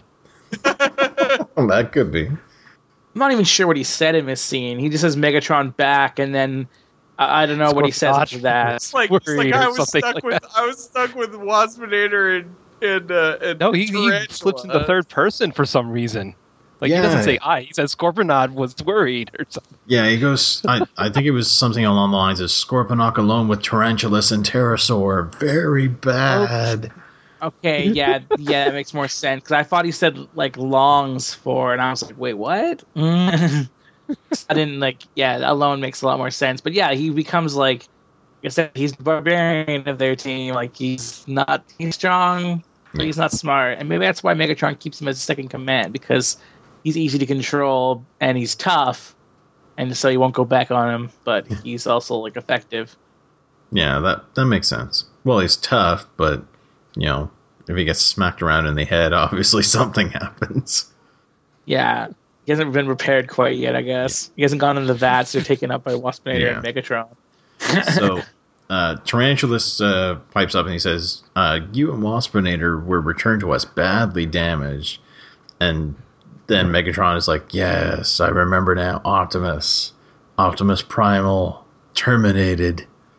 And then he's like, "Quickly, Scorponok, you and Waspinator get back to the Standing Stones and guard that probe. And for us, this is a perfect opportunity. And I know." Know just how the weakling Maximals will respond to Optimus's death. He's right. With, Yep. they're going to resort to democracy, Yeah. chaos, and whatever he says. Yeah. He's like Yeah, think- confusion, bickering, recriminations. Yep. Clearly, uh, mainframe is anti-democracy. Hmm. They are they are pro-authoritarian regime. It's a it's a political. It's really a, a political commentary. Yeah. Which is kind of funny coming from Canada. But hey, Socialist. it's always the ones you least yeah. expect. Yeah, I well, you know. I mean, they're the ones that they're the ones that were friends with England until, you know, whatever. I don't We're know. still, we're, still, we're still history. buddies with England. Yeah. I was going to say, we like, still yeah, have a it's like- queen. Yeah. We're, we're still technically part of the constitutional monarchy of England, kind of. Yeah. And um, I always like to joke about how, like, America like had to beat their way out of England's control, and we, we just kind of asked nicely, and they were like, "Yeah, okay." Like, well, I suppose. I wish it was that easy. but anyway, we cut back to the Axalon, and we have uh, Rhinox who's counting the votes. And he's like, and they're all lined up in in order of height, which I thought was kind of interesting. Yeah. And like Yeah. Dinobot's bigger than than Rhinox, but I don't know. That seems kind of weird to me. Like, didn't Rhinox be the biggest? But I guess I don't know. Maybe maybe Deinonychuses were bigger than Rhinox rhinos. well, Well, Rhinox is a small rhino. He is, but he's a really small rhino. Then I was going to say, too, is. Was Rhinox sitting down? Oh, no, he No. is standing up. they're all Yeah. standing. Yeah, I'm just looking at No. That's right, he is standing. Yeah, it goes from it goes from uh, Dinobot to Rhinox to Cheetor to Rat Trap. Yeah, yeah, that is really weird. Hmm. Well, it's because So- it's because uh, Dinobot has the raptor legs that are just really nice and long, while Rhinox only has the stubby legs of a rhinoceros. Oh, that's true. But don't the raptor legs become his arms? I, I still stick by my theory. Damn Well, his, you, logic. His, uh, his desi- like you know his the robot forms, even though they're not like literally the the parts of the animal, like they're still supposed to look like the animal. Like that's why that's why Rat Trap still has the rat teeth and Cheetor has the freckles. Well, maybe maybe the reason Rhinox is shorter is because he's like the back legs of a rhino are shorter than like the legs of I don't know whatever. Let's just move on. So, So, so Greg, do you have this scene pulled up on your background DVD thing? Because I I dis- I want to take issue with the theory that we established earlier, or that, that somebody said earlier uh, that uh, that because I think Rhinox reads the reads the votes, and before he reads the last vote, he looks dis- disappointed because he knows that he knows that Dinobot voted for himself, and he knows that he voted for Dinobot. So so he he knows that it's going to be a tie because the last vote is for Dinobot. That's how I remember it. Is that what Yeah, I'm- happened? I'm looking at the scene right now, and and Ryan is like one vote for Rat Trap, and then we get a scene of Rat Trap having like his you know sort of uh-huh, and then he's like That's right. I voted for myself. yeah, and then one vote for Dinobot, and Dinobot's got that sort of sneer, and then Rhinox is like one more vote for Rat Trap, and then he pushes the button on his little pad there, and he sort of gives this little sigh, and he's like, and one more vote for Dinobot. yeah, so old he's disappointed Eeyore. with Dinobot. It's a, yeah, it has to be that he didn't vote for Dinobot then, because if if he had, he would have already been disappointed when he read the Rat Trap vote. If he Okay. if he if he was trying to get Yeah. Dinobot in, right? He So would have I already just been miss- disappointed. Okay, so I just miss miss saw it. That's that's fine because that because that's how Yeah, I and what, when we that's go- how I interpreted it. Also, I don't know. I feel like I feel like Dinobot's the better leader, and I feel like Rhinox should be always right. So I don't Uh, think that's why Dinobot would make a that good made me- leader. I think under certain situations, any of the crew could be a good leader. Like Yeah. if they True. for like a specific thing like that. It's Or- just that I think most of them could. I don't know if Cheetor could really be a good leader right now. yeah, like, right he- I think he, not at this point, but maybe. But um, but yeah, like under certain, like for certain situations, stuff like that. I think, you know, each of them would be be good, and I think one of the reasons why, you know, Prime gave it to Rat Trap, which we'll see soon, going a little bit ahead, is probably because he knows knows Rhinox is not going to assume command because he's he's got stuff to do. Yeah. and too chill. he- and yeah, and Rat Trap at least is uh, knowledgeable enough to at least you know consider the the you know all all the co- course of actions that they could do. Yeah, that's true. But here's And but and I here's think- the thing. Here's the thing though. Okay. Rhinox Rhinox throughout the show so far has shown the most the most and best leadership abilities. And even like even when Rat Trap first becomes a leader here in a second, like it takes Rhinox agreeing with Rat Trap for anybody to listen to him. And also Rhinox is the one that says, "Well, no, you guys are fighting. No, we're not going to fight. We're going to do this the way that we've always done it." Like he's obvious he's the one that is stepping into that role so far. That's I I don't know. I think I think I- I, I agree will- that Rat Tr- Rhinox is the better leader, but he's more like he doesn't like to be the leader.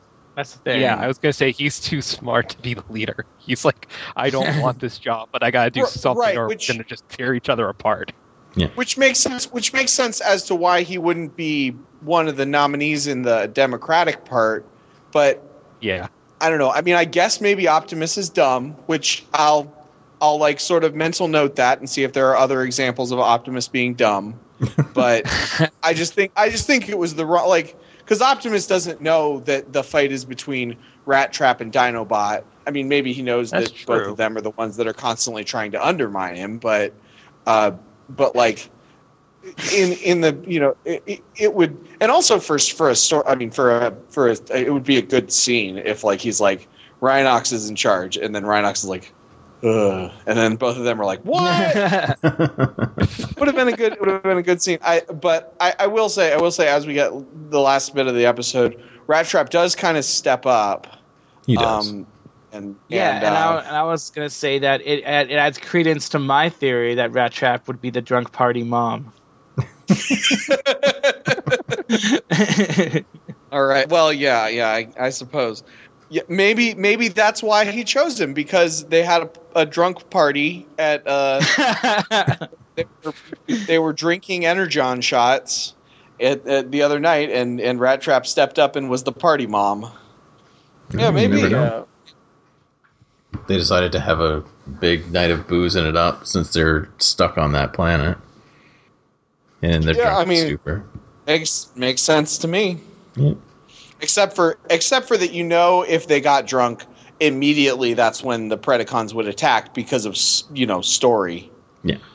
Like you can't you can't have you can't have a party without it being interrupted. Mm-hmm. But it wasn't an episode, so maybe not. So, oh, sorry, go ahead. No, it's finished. So we we come to the point where they announce that it's a tie. Uh, Rat Trap, of course, freaks out. He's like, "Which one of you traitors voted for the Predacon?" And Rhinox has to point out it's a secret ballot. No one has to say who they voted for. To which Yeah, and- Dinobot's like, "Yeah, great system. Your democracy, no mechanism to break it. And- tie." And when Rat Trap says like which traitor voted for the Predacon, like Cheetor puts his hands on his hips and like looks away, and he's just like, mm, so it's yeah, does clearly do Cheetor that? voted for Dinobot. Yeah. Yeah. Okay, okay, I'll give it to you, but I mean, I just didn't. I expected I expected Rhinox to be right, or at least to agree with me, and and for Cheetor to be wrong. I mean, Well, but yeah, I think Cheetor voted for Dinobot because of last episode. Where like Dinobot, he kind of seems like, oh, Dinobot's got my back a bit, and like, Mm. you know, he he helped, he he agreed with me that we should like go do the thing, and he Right. urged me to take charge. So I, I like Dinobot. That's kind of what I was feeling. Yeah. and also also there isn't um there isn't any and there isn't any antagonism between Cheetor and Dinobot where there is a little bit of antagonism between Cheetor and Rat Trap. Yeah, Mm-hmm. Um, that is. yeah, I'm, I I guess it makes sense. I don't like it though. so we we with the scene it it starts uh getting a bit tense where Rat Trap basically well he he alludes to I'm starting to wonder if that alien probe had anything to do with Optimus disappearing to which Dinobot's like I've heard enough from this scrawny thief I will break the tie and be your leader by force if necessary Okay, and I have to put a little side note. He flips the table at this, yes oh yeah. but he Amazing. unbuckles it. Like Yeah. there's like there's these weird buckles that were holding down the table, and when he flips it, they just undo it. So it's not like he like the table's bolted to the ground and he rips it off. He just I- I don't know. Like, does that mean like when they're flying, do they just unbuckle the table and move it away so it doesn't, it's not in the way, or or or does that just, or is it like uh you know like a fixture for for parties? I guess that they could just move it in and bu- and snap it into place. Mm, could be Reminds me of reminds me of the table that we bring out into my, into my friend's living room whenever we play D and D. We just bring it out and set it up so we have a big table to play on. Yeah. Yeah, well, you know, could, they don't have table all the time. I mean, I feel like we've been in that room true. before when they didn't have the table. when they're playing the Kinect, they had to take the table out. More room to play. Yeah. Or the or the Vive, I guess, is more like recent. And I mean, Dinobot actually does have a, a pretty good point. He's like, "Well, what what was your plan here? Like, if if uh if it was a tie? I mean, there's four people. Flip a coin. yeah, So we we get a Flip bit of a disc. scene. we get a scene where after he flips the table, he actually hits Rat Trap with the eye beams, and Rat Trap sort of flies into yeah, he fucking like just the door, shoots him. one of the the lifts. And just as he sort of looks over at Rhinox and Cheetor, and like he's about to take them on too, uh, we then get this disembodied voice coming over the radio, and it turns out to be Optimus. And of course, we get Rhinox running over to the radio, who's probably thinking in the back of his head, "Oh, thank God." he's like, "Optimus, this is Rhinox. Where are you?" And to thank the which he's spark. He's like, and Optimus is like, hard to say. As near as I can figure, I have no body. That's so weird. Yeah. And I nearly completed He's that so sentence. chill and I must about it. Scream. He's like- like, yeah, I got no body. Whatever. He's like, my consciousness is intact, but my physical molecular structure is being stored and scanned inside the alien probe. Okay, I have a question. Mhm. How does he know this? Mm, That's no funny, idea. even though you made the joke experience? on your Twitter the other day. I know, and it still just yeah. confuses me how he just like instantly knows this. because his spark is is is one with the programming, and he's he's taking information from them as much as they are from him. I was gonna say could be that No, not- like not- his spark not- is having like this sort of out of body experience. Like this spark could be spor- stored outside of his body inside the probe. Okay.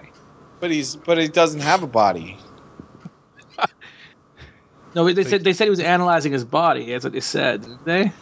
He said, "I have no oh. body," but also said they're No, analyzing. he my body. has no body. They have his body.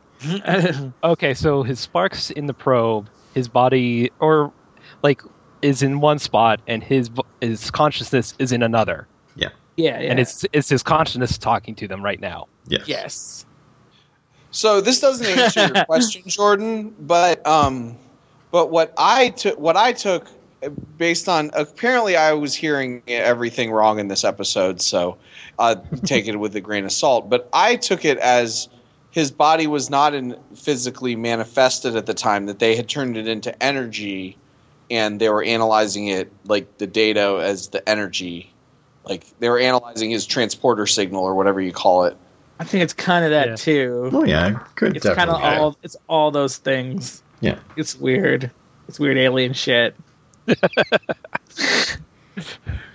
This is where we need the picture of the guy from the History Channel saying aliens. yes. Oh, if only we could have a shot of like Dinobot or or or Primal doing that. Oh, that'd be great. Then I could just superimpose the hair on top of their head. we'll just have, we'll just have to keep we'll have to keep looking for a scene where like they have their hands like in that position and then screen cap the shit out of it. Yeah. Uh, I'm gonna have to figure out something for that now. That might have to be the screen cap for this episode. Out something. yes. But yes, so we have Rat Trap sort of butt in, and he's like, "We'll come and get you. Just keep static," which I guess means he's supposed to just sort of stay there. Yeah. Well, static does mean like non-moving in the traditional sense. It's just it's not until like TV that the static snow kind of idea came to. Yeah. Huh. So we we get uh, Optimus. Uh, Like stasis. yeah. So Yeah, I understand the definition of the word static. I was Yeah. being a smartass. So Optimus um, basically gives them a warning, says, "Just beware of Predacon atta- attack. They'll be after you now that you're outnumbered." And then he's like, "Rat Trap, you're in charge." Though I'm sure you worked out the chain of command peacefully. Yeah, I love that part. He just he's, he's got so much faith in his in his team. I think he was. Yeah. I think he was Misplaced being faith. snide. I think he was being snide there. It I think sounded really exactly genuine. on. except for except for he's wrong to put Rat Trap in charge, but I'm I don't know. I don't I think don't he know. is. Like you said that earlier, and I, I think Dinobot is too bullheaded and stubborn. He would get them all killed. He'd be like, they'd they would need to retreat or something, and he'd be like, "No, keep fighting." And like, yeah, I don't think I don't think Dinobot would make a good leader. I think he makes he's a good solo guy. He's a good solo fighter, but I don't think he could lead a team very well. At least at this point. At this point, Well, although mm, I don't know, every everybody doesn't. nobody does what you think they're going to do in the battle. So yeah. Yeah. Yes. So just as this happens, the the alarms go off and the ship shakes and they realize that they're under attack. So they're like, "Oh, well, Optimus is right. Here they come." And so Dinobot's like, Well, Commander, what are your orders? And Rat Trap's like, Well, we're scrap if we sit inside, so prepare for a sortie. And Dinobot's like, A frontal attack? Pure madness. Which is- weird, which is but that- he was just yeah, exactly. Like like no. and Dinobot would be all on the let's go fight him right up, right up, and that's exactly the opposite of what happens. Yeah, I think he's just disagreeing with Rat Trap because he wants Yeah. to disagree with Rat Trap. Because he kind of seems to be saying it a little bit snidely. Yeah. but uh, Rhinox points out that Rat Trap's right. If they just sit in there, then they're going to get buried alive. So from there, uh, So Rat Trap tells him to get buried alive. yeah, yeah. So he's like, "Let's go," and then Rat Trap's like, "No, Rhinox, you get to work. We need a device to extract Op- Optimus from that probe." And, and Rhinox is like, God damn it.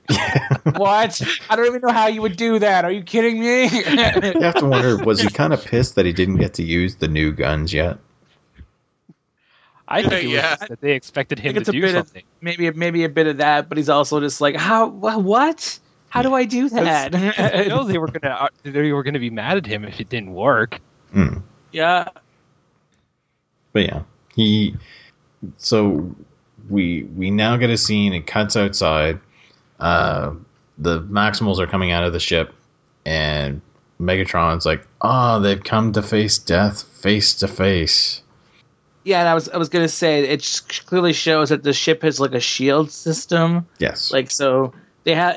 I think I mentioned last episode that the ship has defensive capabilities, and that's why they mostly stay there and keep it as their base, even though they both know where each other are. But because they're they're really the safest there. Yeah. Uh, so we get a bit of a battle scene here. This is the second one that we get in the episode.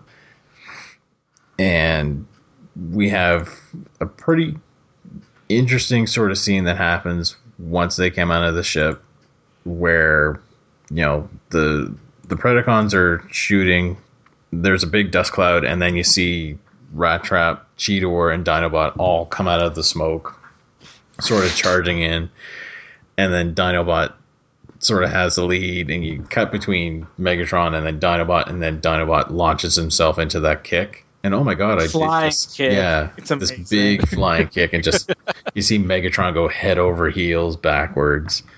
Isn't that one of like Liu Kang's moves in uh Yeah, Mortal the bicycle, Kombat yeah. where he just flies across the screen? Not not the one where he kicks repeatedly though. Oh, Isn't there one where he just yeah. flies across the screen? Yeah. Just a giant flying kick. Yeah.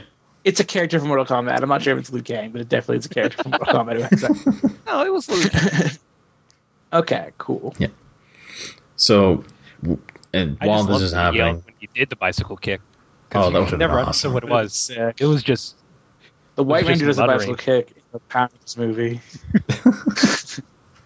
So Rat Trap and Cheetor are hiding behind a rock for cover, and Megatron and Dinobot are sort of taking the battle to each other. And we cut back inside the ship, and you see Rhinox sort of sitting there working on a piece of equipment, and he's like, "Make a device to extract mo- physical molecular structure from an alien probe."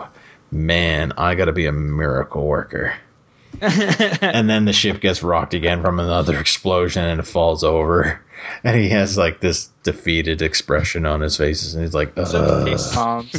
So when we were talking about what Star Trek characters were uh, Transformers, did we say that uh, that he was that Rhinox was Scotty or was Rhinox Spock? i think we had said that he was sort of oh, scotty that's some that's some. T- we said we kind of at both situations once, I think. yeah Or Yeah. was it? Oh no, no. We said Dinobot was more of uh, Spock, but just aggressive. yeah If but and Right. original. Okay. Okay. Actually, and then um, yeah, yeah. Then he's there there is a note on the TF wiki, wiki that has like quotes and has that that exact quote. You know, make the uh, s- structure from the Alien Print Man. I gotta be Miracle. The the the tagline under there is Rhinox channeling Scotty. right. Yes. Right. I think I think that the at this point, I mean, I, I, I feel like the the creators of Transformers must have been Trekkies because there are a lot yeah. of Yeah, of of references that that are Star Trek ish and more than uh, like at least slightly more than just would be coincidental in any sci-fi kids show. Yeah. Like I I think they're just basically sci-fi nerds that did this. oh Yeah, I, Not Yeah. just, I mean, not like, just this- Trekkies. Yeah, because I mean, like Transformers as a whole doesn't feel like Star Trek, but this series does. Like yeah, Yeah. this that's yeah, particular that's what I'm that's yeah, that's that kind of what I was getting at. Yeah, and I was just reinforcing that by saying like it's very unique to this series. It's not like a thing that they all have. Right. Right. So Yeah, that's that's true. so with the the battle, uh, we get a bit of an extended uh, period between Dinobot and Megatron fighting. So good. I love Yeah. it. It was really Yeah. good. We have I love the Dinobot sort of gives a Megatron. yeah. Dinobot sort of like he's parrying attacks from Megatron's arms with his sword, but then Megatron knocks it aside and smacks him around a bit. But then Dinobot goes back on the offensive and just starts wailing on Megatron quite a bit, and eventually like knees him in the head. Yeah, he And- does a gut punch. good He has a sequence. flying knee to the head, and then he just starts doing a barrage of punches. Yeah. And as while this is going on, uh, Rat Trap and Cheetor are trying to get Tarantulas and Terrorsaur, and they're both shooting at the Axalon shields to try and take it down. And uh, Rat Trap happens to look back at their lift, and he's got like this screen that shows that the the shields are starting to to go down. And he calls back to Dinobot and says, "Dinobot, the shield circuit's been hit. You need to take care of it." And come to find out, Dinobot's sort of in a precarious position with Dinobot's like Megatron's he- uh, hand head thing is eating me right now. Um, He's a little busy. yeah. And Rat Trap's Yeah, like, like- "That's an order," and I'm like, "Can't you see what he's doing right now? Like, you can order him all you want, but he, you know, if he leaves, Megatron's probably going to shoot him in the back first off." And, and and okay, so that wasn't much like just my pro situation. Dinobot bias. Like clearly No, that was an unreasonable order. Okay. Yeah, yeah. It, Like, it, it I both mean- it both is an unreasonable order, but it's also kind of funny how it alludes to like it, it's almost exactly the same scene where it was Optimus asking Rat Trap to do something and Rat Trap saying no, and then and then Optimus having to do it himself. That's exactly what happens, Yeah, except for yeah, the fact no. that Dinobot has a legitimate reason for not being able to do it. Because he's he's Yeah. locked in melee combat. What's he supposed to do? And, but I mean, to be fair, like after he, I mean, when he, especially when he says like uh, when he first gets the order, he's definitely in no position to run for it.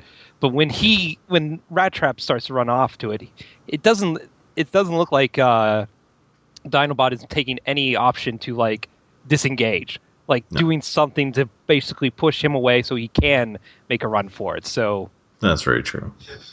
But also, it's like Rat Trap. What was Rat mean, Trap even doing? Rat Trap was just laying cover fire. Like he he should have been the one to do it. Or Cheetor also would Yeah, have made Cheetor sense would be because a good Cheetor's supposed to be the fastest.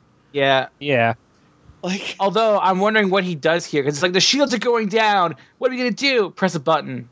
Yeah. Well, he said something about the circuit, so I'm guessing like the when when the shots hit the shield, it kind of like sends a surge through the circuit, and I guess a blast was like kind of messing with it. So if they didn't do something to reset the circuit breaker, uh, it would actually like overload it, and it would go and it would go down. Okay, That makes that sense. explains it. Because before I'm least just that's like, that's okay, what I so was can, thinking. I thought it was like It's the shields are going down, and we're just gonna hit like the reserve shields, and I'm like, why wasn't that just an automatic thing? But if it's like a circuit breaker being broken, that yeah, yeah. It's sense. just like if you go to cook something in the microwave and your microwave accidentally puts too much power and you have to go down in the basement and find the switch to flip.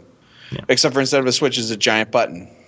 yeah, giant red button. Yeah. So, as was stated, like Rat Trap sort of goes, he resets the circuit, I guess, by pressing the big red button. Uh, the ship is saved, and of course, he shoots off. He shoots a round off at Terrorsaur as he's rolling, and of course, Yeah, that it's pretty cool. Terrorsaur, sends him flying, and uh, Dinobot and Megatron. Megatron sort of like got one of Dinobot's arms in his jaws of his head hand thing, and he's sort of smacking him with his tail. the other, Tail arm. Yeah. and Dinobot finally just sort of gets enough is enough and just blasts him with his eye blast. Yeah, that him was really- That was really cool, and it kind of seems like he it was like more of a charge blast or something because there's a bit of like a startup, Yeah. and then he just boom and blows him backwards. Yeah, yeah. I think It I think to be a Dinobot's eye lasers are used really well in this episode. Yeah. Yep, I think so too. And of course, This episode has the best fight so far for sure. Yeah. so once Megatron lands, uh, Tarantulas is like, we should retreat. Uh, the the real prize is at the standing stones with the probe. To which Megatron's like, yes, let's go back and secure the probe. And so from there, they run off, and then we get an Energon surge in the Maximals, and they have to transform back into the beast forms. So Yeah, I want to I want to I want to interject something. This is a little bit a little bit slightly adja- topic adjacent, but um, so Megatron. Have you guys ever noticed and uh, and especially uh, John? Are you the one that had the toy as a kid? So Megatron Yeah. has two hands. He's got the the T Rex head that that shoots lasers or shoots water as the toy, and then he's got a pincher thing uh, with his other with the tail. In the Yeah. show, he never uses the pincher. He is always trying to use his dinosaur hand, his T Rex head hand, as to to eat someone's head. Yeah. Like, like Well, Isn't the it pincher se- thing looks a little flimsy to me, though. I don't know. It doesn't seem like that's powerful. Like it makes sense that he would use like the thing that's like I'm biting you with my hand rather than like I'm pinching you with my tail. Yeah, I mean the just the, saying, like it seems the, the jaw force pressure on a on a T Rex must be m- m- tons and tons of times uh, stronger than his tail. I I mean I I I guess it's just like well then why didn't whoever made the thing give him a better other arm? Yeah. As, as I guess what I, what my because it's like you have one arm that suppo- is supposed to be the pincher, but then he uses the other arm as a pincher, and the other arm also works as a laser. So it's like it's got it does everything the one arm does only better. I don't know. It's he just did, uh, maybe, like maybe he could use the. They could have made him who use the tail as more like of a of a stabbing weapon, like a, like a big like like a pile driver or something like that. It would be cool, but Or- they didn't. Yeah, I don't know. or give him he, a he hits people with it. But I mean, I guess the tail would have had the because I, bet I bet they're based off of toys. The toys aren't based off Right. of right, uh, right, the designs. Yeah. So in the toy, logistically speaking, it was easier to make his arm out of a tail. So they would have had to like, if they wanted to transform a tail in, into an actual hand, it would have been a bigger transformation process than just making it a, a tail grabby pinchy thing. The thing is, Yeah, I too, mean, I- is he does have an arm in the tail. Like you can Yeah. see his arm and his hand in there holding it. So it's almost like a like a lance Can or something. you? Yep. Yeah, in Oh, this yeah, episode right. actually when he's Oh, yeah, to it totally Tarantulas, can. you. Maybe maybe that's correct. maybe that's why. Like because because he holds it with his hand, he has to like it's more work to make it work as a pincher as opposed to the dinosaur head that is his arm hand. Yeah. And is more just intuitive for him to think it to open and close. Yeah, I mean, I, I get. I mean, I'm I'm not saying that. I I guess my thing is like I, I'm not saying that it's it's wrong for for uh for for Megatron to use that tactic. And also, I mean, honestly, probably what happened is the toy. The toy was a thing, you know. It was designed and, and it looks the way it is because the toy, like, uh, ta- like tap tactilely or whatever, it's actually really hard to use the to use the the de- the head to as a pincher the way that it always does in the series because that always bugged me. Um, but the uh, and, and the tail works much better for that um, is on the toy. But obviously the the animators concluded that it looks way cooler to have somebody look like they're being eaten by a T-Rex than getting pinched by a tail I mean I, I, it makes sense it's just like it's it's kind of disappointing that a really cool character like that From has a visual completely standpoint. useless appendage. Yeah, yeah. Yeah. no, Okay, we can makes move. sense. We can move on now. I just I wanted to I wanted to address that because I feel like because that's something that I have that's an opinion that I have felt in my heart of hearts since I was ten years old, and this is the first forum that I've had where I could voice that feeling, express myself in that way. It's okay, man. Let it out. Get it off Let your it chest. dude. Okay. So, and I really don't. I feel like I always come off as like a hater in these episodes. I'm, I really do I don't, enjoy I all don't this think stuff. So I don't think you come up. No, as a you're just you're just wondering about these things. hmm. and like, and I don't know. You, you need our our job is to nitpick this shit, and I don't know. yeah, and you just you you, did a want to see if anyone else has the same idea Yep. or thought the Yeah. same things. So, So then we go back to the sunflower seed, right? well, It's a little bit that, of I, talking first. I I did yeah I did want to point out because we get a little interaction between Dinobot and Rat Trap, which I thought was kind of cool because um, Dinobot's like you were selfless in putting that shield back online. I ought to have followed your command, and then he's like, I am dishonored, and Rat Trap's just like, eh, maybe next time. and yeah, like here, Dinobot's back to what I like about him. Like I thought, like again, like the, a character that, that had a line like this fits in with Dinobot in every other episode, but last episode. Like I feel like, yeah, like this one brings him back to what I like, and I like that. Yeah. So now we or get you to could go. say at this point that Rat Trap, Rat Trap earned his respect, and thus will not he Yeah. will not go across him again. Yes, I'm sure you could have that explanation. That's my no. That's my. I mean, I totally agree with Jordan. That, that yeah. That, uh, that I know at, you at do. this point. Yeah. So yeah, we we now we've cut to back to the probe, and we have the Maximals that have shown up there now. Uh, Rhinox is like, I don't know if this thing is going to work, but it's as ready as it's, it's ever going to be. I love how it looks like it has duct tape on it. It Like does have duct, duct tape, tape. on it. In the uh, when he's when he's putting it together, you see a big roll of duct tape sticking to it,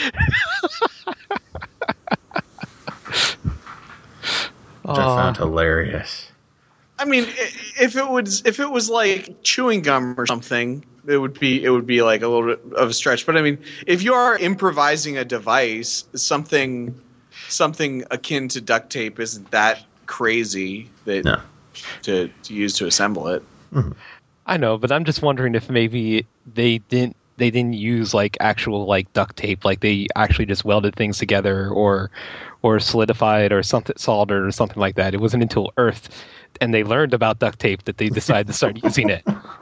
Well, that's That's why their transformations are so much more smooth in uh, in this than uh, than in the previous incarnations, because they've learned about things like duct tape.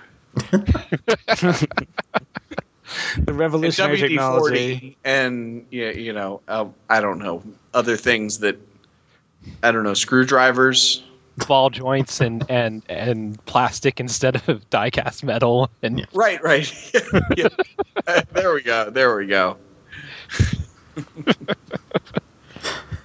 So with with the scene here, uh, while Rhinox is sort of prepping things, uh, Rat Trap's like, it's too quiet.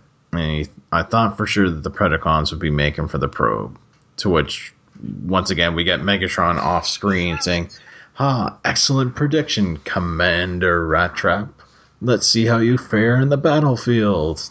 And they start shooting at them again from behind and of course they all freak out and they're trying to get to cover behind the probe and laying some cover fire and Rat Trap's like Rhinox get Optim- Optimus out of the probe and for some reason Rhinox is like Optimus can you hear me and his disembodied voice without any equipment is like loud and clear big guy maybe he put some kind of a radio in the thing. uh, maybe Yeah, I assumed it had something to do with uh with the th- with the thing. I, I mean, I, I assumed he's just talking out of like he's inside that thing and he's talking out of it. There was no reason to No, assume that he that's couldn't do that before. It's not like Dinobot was like, Optimus, where are you? And then he, he got knocked out as soon as Optimus left. It wasn't like, yeah, and, and got dropped off at the ship. He never got Oh. to.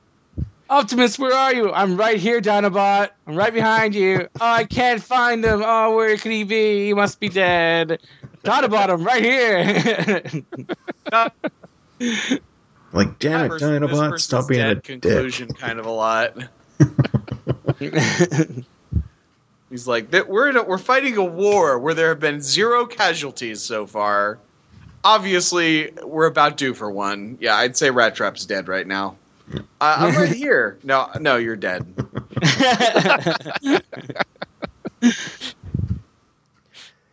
so You're dead, and the only solution is to attack the Predacons. Oh my!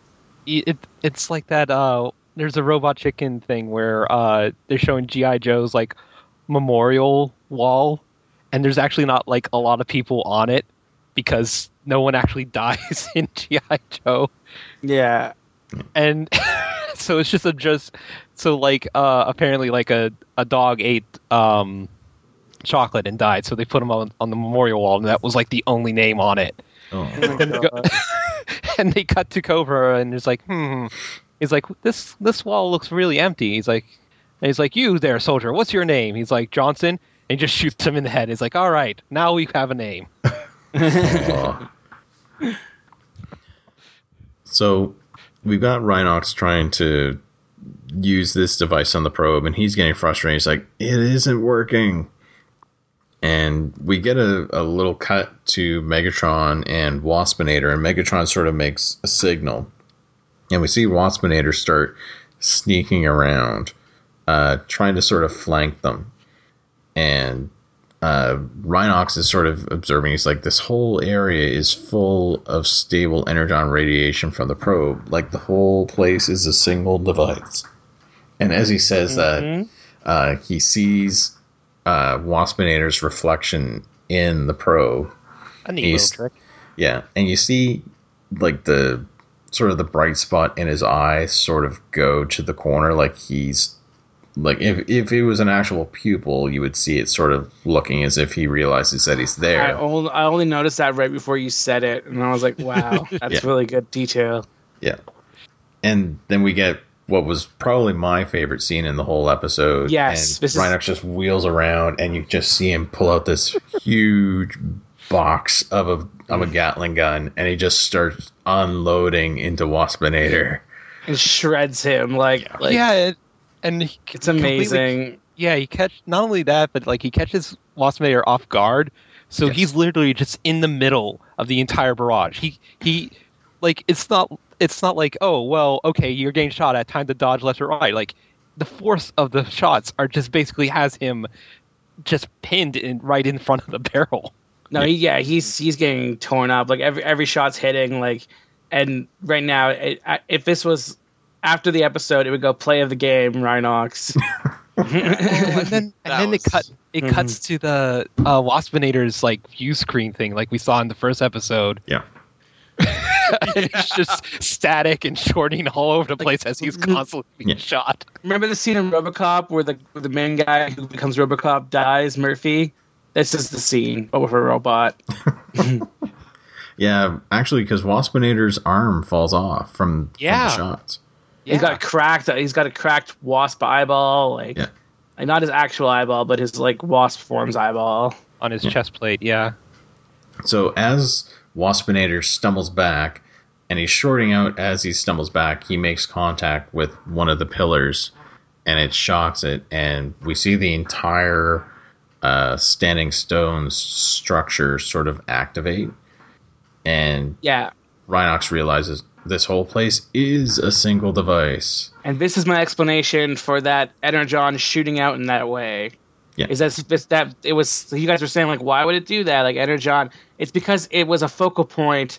This device was like shooting was using that as as a as a beacon to shoot energy out. So a device was causing the energy to shoot up as a signal rather than what usually happens where it just explodes. Yeah. yeah. Okay. So we we then get the probe uh, opening up, and we sort of get to see the the inner workings of it a bit. It's pretty cool. Yeah, and and have- then oh, sorry, go ahead. I was gonna say I have no idea what any of that stuff in there is, does. Like Yeah, you get to see the inner workings, and none of it makes sense. It's really No, it really looks super alien, and there's like Oh, these claw yeah. things in it. Like, Yeah, and like kind of like a, I guess. It, well, okay. Like the one thing kind of looks like an old, um, like shoulder video camera, but I I don't think that's what it is. But it just looks like in the way it's blocky and has like one, like yeah, flared end, kind of thing. Like I mean, like an old old one, like in the '80s, like home video cameras yeah, that you had to heft onto your shoulder if you actually wanted to do anything with it. Yeah. No, I'd say that's pretty accurate. but yeah, it's it's it's a really neat design, even if you can't tell what it does. So once the the probe is open, it um, emits a, a glow, and then Optimus's body sort of re reappears from from this flash of light, and we get this pretty cool line where he says, "Look who's back and feeling prime," and they just unloads from his arm cannon into all of the Predacons, shoots them all away. It almost feels like he got a power up, even even if it was a temporary one. Yeah. Because one shot takes all of them out. Yeah. Well, one it shot. was a surp- It was a surprise round. Ah. They they were still confused. It was like, is that his ghost? Is that or is it really him? And then he shoots him. And it was like, oh, it's real. It's real. I feel like where he's like, oh, I guess he's back and feeling prime. It felt like he had like a bit of surge of energy from this thing, like even just like a little bit temporarily, like not a Yeah. permanent upgrade or anything, but you know, like he got a power up in a video game for like it lasts for ten seconds. He found I the star. Thing. I think kind of across the board in this episode, gun have been more like use like uh, uh, effective than they have been in pre- in previous episodes. Seems like in previous episodes, people just you know get shot a bunch of times and they kind of flinch a little bit. Yeah, but in this episode, shook it, it seems Yeah. like seems like several there was in several uh, with you know with Optimus getting shot at first, then with uh, Terrorsaur getting shot. Um, obviously, Yeah. obviously Waspinator, and now with uh, with Optimus, um, like all those all those times, the it really the gun really seems effective rather than rather than you know the the polar opposite of of uh, Cheetor shooting Megatron in the first episode and literally nothing happening. yeah. Totally. No, I completely agree with that. Yeah, it seemed like the weapons were a lot more effective in this episode than they have in the any of the previous ones. I guess maybe they're just getting better with them. Yeah. So, with that, uh, Optimus lands, and everybody's you know up in arms and they're happy. Uh, Megatron's like, "The day and the probe are yours, Optimus. Yes, but just beware, not all aliens are beneficient."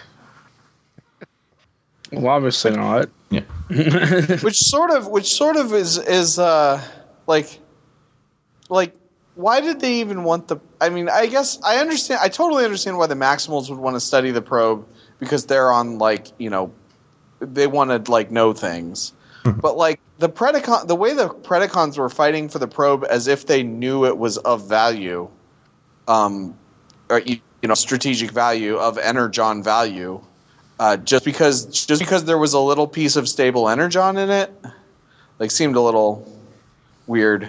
Because a little piece of stable energon got blown up by Terrorsaur for no reason at the Well- beginning of the episode. They might have been a bit more interested in the probe, I think, from the weapons standpoint, or at least I would think, like Because- maybe behind the scenes, they might have. no no- one really- that.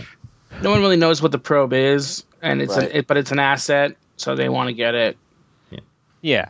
Because look It's at what it basically like- did when it had that discharge that made Optimus disappear initially. Yeah. Like Megatron was probably like, "Oh man, we could definitely use that."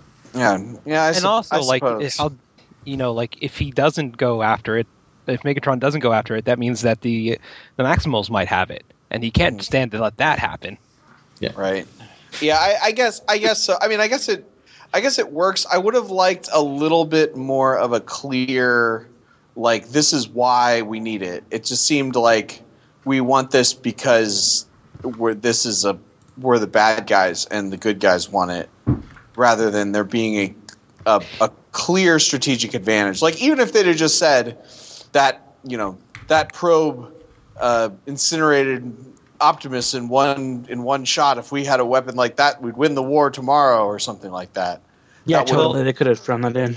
It could and it, what it could have just been like and i think this happens a lot in like this transformers like faction things is that they just you know were just trying to figure it out and then you know it did something and then one side's like oh we gotta get it because we gotta figure out what it just did and the other side's well we can't let them have it and it just kind of comes to the fingers like it's basically like well we can't let you have it now and they're just fighting over it just to keep it out of the other's hands Yeah, yeah. Red I guess. so- yeah.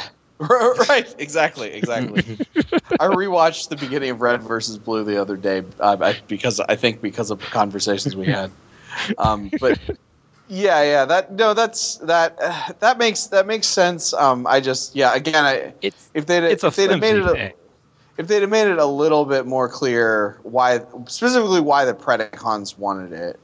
Um, and yeah, I mean, yeah, it, I mean, since since they went around now that you now that I even think about it, like since they since they they saw that it incinerated Optimus Primal in one shot, according to you know that's sort of what their take on that situation was. Um, I mean, then yeah, of course the Predacons are going to want that, but they just you know they didn't come out and say that. And to be fair, they really don't know much about the probe anyway, so it it falling down to just the like I mean it is a very vague reason, but at this point it's just it might be because, you know, they're still unsure what's going on with the with uh the standing stones and and the probe in general. So You know, Like, I and th- you know, earlier you asked how Optimus knew all the stuff that he knew. How do they even know it's a probe? Yeah, that's true. like they just assumed that, didn't they? They just called it that. I don't think there was any well, I mean, as you said like uh Optimus said he seemed to be like the thing was scanning and analyzing him. So I mean like from that point on I could understand them referring to it probe, but they were doing that way before that. Yeah. What would you call it? Sunflower Uh, seed. well, there you go. I, well, I, you know, you Question call it- asked and one answered. you could call it a i mean you could call it a device or a, or an object or something you know i just like probe is like really specific like that's a thing that came down to like probe things to like search for information like you know it could have been i mean from you know when it landed there it could have been a bomb it could have been a ship it could have been um you know uh it could have been a weird meteor. It could have been a rock. Um, you know, it, But it, could have wasn't been- a rock. Sorry. It wasn't a lobster Lobster either. reference. it, It could have been an oopart. it's it's pe- it's Pavlovian. I just need to do it if I hear it. But, Okay. I just I like yeah. the idea that it was an oopart So because nobody talks about ooparts a lot. So we get to the end of the episode. Uh, Optimus congratulates Rattrap, uh, saying that he commanded well in his absence. And Rattrap's like, "Command's a pain in the tail, especially with this pack of hyenas." You know it." and She so was like, I'm not a hyena, I'm a cheetah. So they they turn their attention to the probe, and uh, it's sort of mentioned that you know I'm more concerned about this. And just as they say that, the probe like just disappears. It just shimmers out of existence. so no one won anything. Yeah. It's like if you can't play nice, no one gets me. Yeah. So once it's gone, uh, they're like, "Well, what the heck was that?" And they they sort of suppose, or they sort of allude to, I guess the probe fa- found everything that they wanted, or that they needed to know about us, and that they know that they have destructive capabilities and reasoning power. But why would they want to know? And more importantly, who are they? And then they're like, "Oh, good question. I wonder we'll find out the answer." And then that's the end of the episode. Keep watching, kids, and you might find out. cut to the cigarette smoking man. Cut to He's the one that he's yeah that, yeah. You missed the you missed the scene where the cigarette smoking man uh, picks up Dinobot's body and takes it to the Ma- uh, Maximal's base and picks up the other two's body and puts it by the Predacon's base. I was I was gonna So say to you to to go to a different franchise. That was, that was just a Promethean po- probe from Mars sent down to check stuff out. then you guys will play Mass Effect. Yeah. Yeah, okay. that didn't that didn't go over very well. It's fine. I think Mass I Effect got was- it. There was a really cool uh, ripped apparel shirt that was like shipped from a bunch of different franchises, and it had a ship from Mass Effect on it that I only knew because I like looked it up and I was like, I can't buy that shirt because I don't know what that ship is. So I'm Aw. got a chip on my shoulder about Mass Effect. It kept me from getting a shirt with a picture of the Death Star and the Serenity and the in an Enterprise on it. Was it the Normandy? I don't know. I just know that in the comment section somebody said it's from Mass Effect. Ah, And it also may not have been from Mass Effect. It may have been from another video game that I don't know. But it was just the fact that you didn't know what it was. Yeah. Yep. Yep, because you can't buy a t shirt with something you don't know what it is on it. I have standards. So overall, what were your guys' thoughts on the episode? really good. It was really action packed. The fights were fun. Uh, Yeah, We Dinobot stayed in pretty character good this time. They give you a hint, a hint at neat things to come. Yeah. Yeah, I mean, it, it really felt like a like a a uh, like a mythology episode, like you know that we were moving, and then also yeah, the uh, the rat trap jumping into leadership, and then everybody actually listening to him, I thought was a really nice touch. Uh, they sort of got got over the let's just argue about everything all the time uh, bit. Um, I liked I liked Rhinox. I liked. I mean, yeah, I liked. Uh, Uh, Rhinox was the best. yeah. I think. His gun is the best gun. like just just him like It's just a good reveal exasperated. for that too, because the first time we see it, like, uh, sorry, you can do your thing. No, uh, well, I was just saying like just his exasperation at not only at the the vote, but the fact that he was told to make a device to work on an alien probe, like something that they don't know anything about, and of course they expect him to absolutely make it work. Yeah, he's a science officer and the engineer. Uh, the only thing is, the only thing is, if if it had said, if he'd have said, okay, well, it'll take me at least ten hours, and he's like, you have two, then then that would have been then that would have been the miracle worker thing. That, what were you gonna say, John? I was just saying. I think I finished my my idea. My thought was like his gun, and like we hadn't seen it before until now. Yeah, we And that was hadn't such a- seen him that was a- shoot. Aside from Cheetor's gun, we hadn't seen him really shoot anything. That was just a really good reveal of that gun. Just like like you get to see it, and it takes someone the fuck out. Like Yeah. it doesn't just like hit like a wall like every other gun. Well, it's probably because that gun's not powered by by those in those stupid quasars always jamming. Yeah, yeah. His his is just uses normal ass bullets. I assume. And so- wasn't the wasn't the bomb last last week? Like, wasn't there a quasar issue with the bomb last week too? Yeah, there was, and we forgot to mention it. Yeah. I remember Oh. that. Che- Cheetor and his quasar issues, like, like it's if they make clearly It was something. If it wasn't Nope. quasar, it was something like the word quasar. I don't remember exactly what it was, but Yeah. yeah. Che- Cheetor's quasar issues. I wonder if they make a pill for that. Like maybe if you guys stop putting exploding suns into your like fucking devices, that'll be an issue. They're like really little exploding suns. yes. So we've got a few questions. Um, we had Excited. posted on the Facebook group and Twitter, um, and we did get some from uh, the forums at TWA, normally uh, regulars as well. Uh, I actually have two from Zach, who is the host of TWA. Hi, Yeah. Zach. Hello. The uh, the first one is: Are any of you guys part of the Transformers fan community, like wikis, etc., or at least are you aware of the big truck not monkey push from when Beast Wars came out? and did you buy into it at the time, or think it was silly? I mean, I definitely didn't at the time because I was like in elementary school. Yeah, I was the same. I, I wasn't aware of it when I was in when I first watched it. I found out about it afterwards, and I thought it was kind of silly myself. Yeah, I was at, and I was the same. Like, I mean, I was in high school when this came out or so, and like, and I had seen G one, so I knew knew about it, but I wasn't really. I didn't know much about fandoms, and so I didn't have like contacts with them, so I had no idea that this was going on. Yeah. I just thought it was, hey, this is a cool Transformers show, and it wasn't until like later that I found out about the truck not monkey thing. Yeah.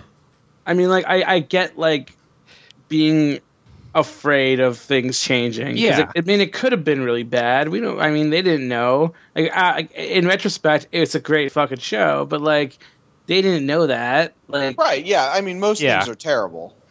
I mean, just in like- general, yeah. I'm trying to think of what- like something similar like uh fuck like a, like a game series. It's like it makes a big change like that, and then people, I'm I'm trying to like okay, I I mean like Well, maybe yeah. the DMC thing was kind of close to that, and Yeah. that's really and that there isn't a final verdict on that. Like some people love the new DMC game, and I I'm one of them. Some people freaking hate it.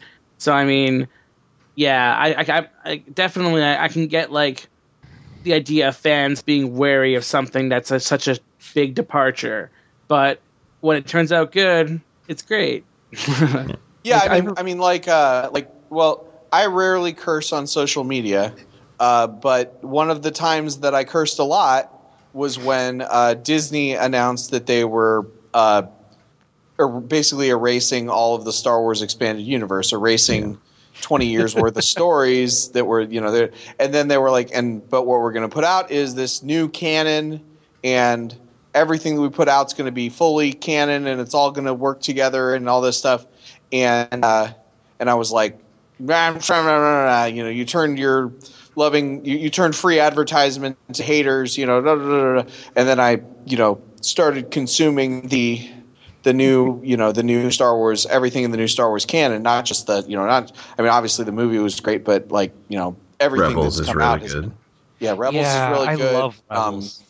the Marvel comics have all been really good. The Yeah. the novels have been um, at least uh, they're they're e- even if even if the, they're not as good as the best of the expanded universe, they're way better than the worst of the expanded universe. Oh, this definitely. this, I- this wait, might be I a stupid question, but you guys are fans of Rebels, and I'm assuming you watch Clone Wars too. Uh-huh. I Um, could I, I- could I go straight to Rebels, or do I have to like Yeah. go watch all Clone Wars? no, you don't have to watch it necessarily, but it's good to watch. Like the, I mean, I wasn't- especially I in w- I season watched- two, there's a lot. Yeah, I've heard callback. that like the first season is kind of like meh, and as I Um, was watching it, on. I was kind of feeling Yeah. like meh. So I don't know, like, it, what's a good starting point? So, for Clone Wars? Um, hold on.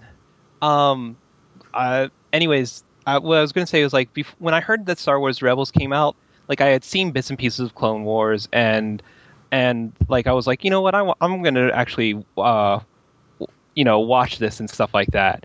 Um, there's actually a really good uh, list of basically the chronological order of the Star Wars: The Clone Wars cartoon show, like where it's like basically and it's um because like the first the first season you know they were they were shown like radically time wise like radically out of place. Like because they were showing more of like vignette vignettes of uh battles and and and fights and stuff like that. Yeah. and but but like later uh, later seasons they it kind of just stuck to a uh uh like a more coherent thing like that but really the I'm trying to th- think like you don't really need to see Star Wars the clone the Clone Wars uh, to get uh, anything for Rebels. I mean, there's just like maybe one or two things that you can take from it that will like really make you know certain things neat, certain little asides that they sometimes give but don't actually actually like you know uh, call out very loudly. Well, That so so specifically, uh, ah- Ahsoka shows up in, in Clone Wars. Uh, that's a or, or in uh, in Rebels.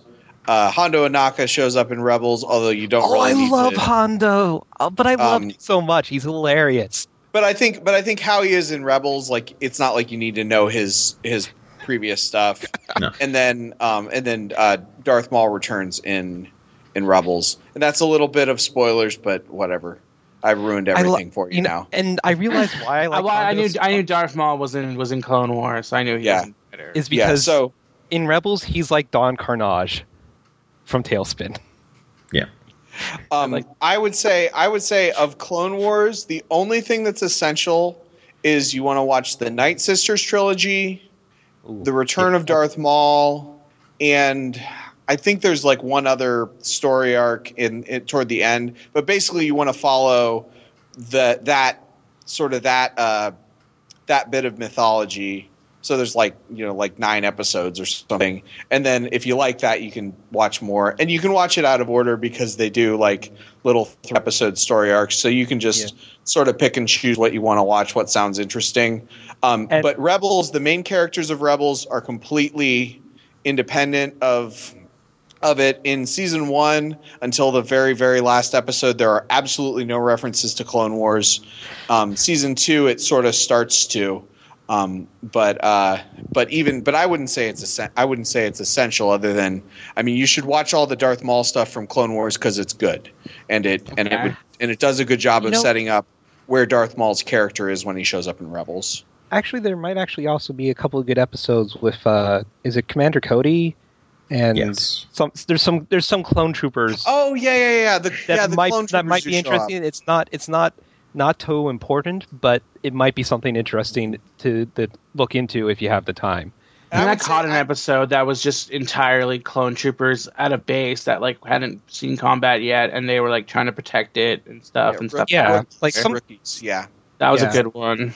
Yeah, Um, and there were there, there was I mean Clone Wars wasn't bad what I watched. It just it wasn't Oh. grabbing me either. I would say I would say Well- if you've watched a couple of random episodes, then you probably know enough about about Rex and and about uh uh Probably the, Ahsoka.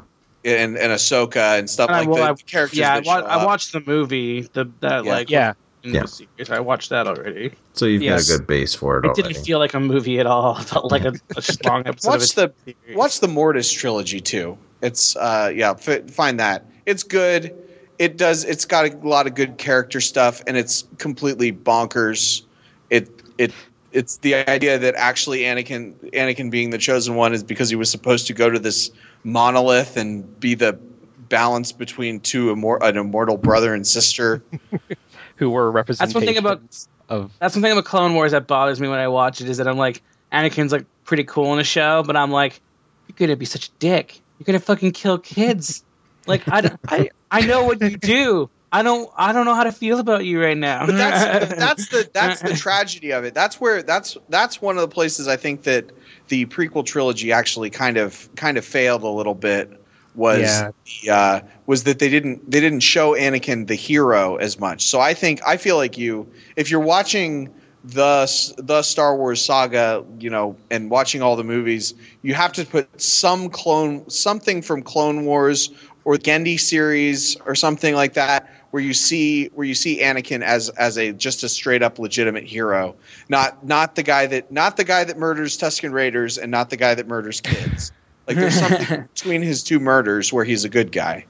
Um, but uh, yeah, but yeah. So what was this uh, truck truck nuts or something? truck not Trucks monkey. and Chuck and Yeah. Monkey. yeah, a lot of fans were when they first heard about uh, the the new Transformers and it was going to be animals and like it was having Optimus Primal. Everyone's like, well, they're like they were just mad because Transformers are supposed to be vehicles, you know, like they are turned into cars and planes, and that was what's so cool. It was like your car could turn that, and it's like this is, and basically it was like animals are stupid. Is basically what the Okay. whole whole argument was. But again, like like you guys were saying, this was before it came out. Like they were just basically they had no idea what it was going to be like, and so they were just kind of arguing like what they felt like. You know, cars and planes are cool, not not uh, a robotic cheetah. yeah, Yeah, it, and it, the, it the show the show could have been like, oh, there's Jimmy and he his dad works at a zoo, and Yeah, all these all these Autobots, well, Maximals show up and they're like the they're like like members of a zoo and they help Billy in his adventures and and like and they give him advice about school while also fighting off the Predacons that are in this Oh, other like section of the zoo. Like, it like would it would have been really Kevin Hart movie. stupid. like it it, could have been so bad. Like Hmm. you know, like yeah, yeah, yeah. but it it they did it perfectly. Like the way with how it's like okay, they're they're not using the animals as disguises. They're not like interacting with people at all. It's just it it's a very pri- it, it uses the animal aspect of it to have a more primal thing than like Also, I nice. think I think one of the problems from that era is that people didn't have '90s nostalgia yet. If they Yeah. did, then they would totally appreciate everything about this show. Oh yeah. so Zach had a uh, another question here, and we we sort of alluded to it when we were answering the first one. Um, he was like, "Are there any changes to existing properties during reboots that really get to you, even if you know that they shouldn't?" um, First off, I want to apologize to Zach if you did not enjoy our Star Wars tangent in your question. Hopefully you did, and it won't be a problem. I'm trying to think. I know there was there has been times I can't just think of them specifically. Like, um, I know the the the Michael Bay reboot of uh, Ninja Turtles, uh, like just turn you know turn me off to like that that whole thing Yeah. just to revamp. But I think we actually talked about that already. um, Good.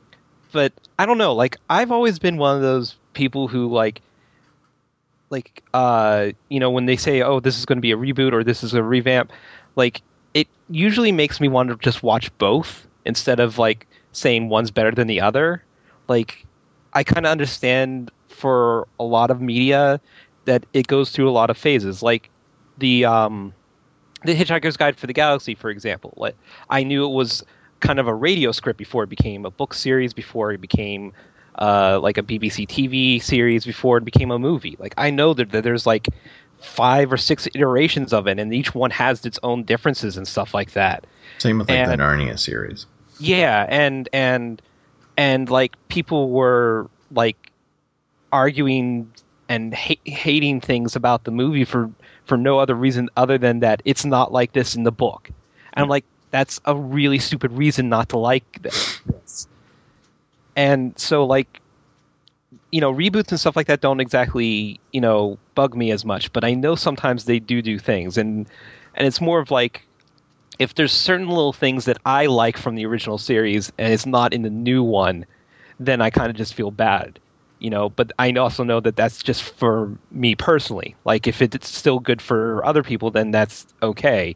But if, like, say they had uh, a character arc from, I guess, like maybe like Marvel comic things and the times they've done reboots and done things like that, if they took away something that or like glossed over or changed something that I really liked about a character that I read in one arc, I'd feel bad that it was not part of this, you know, version of it, but I wouldn't blame them. I wouldn't like say that was why did that was like the best part and they should keep keep it in. You know?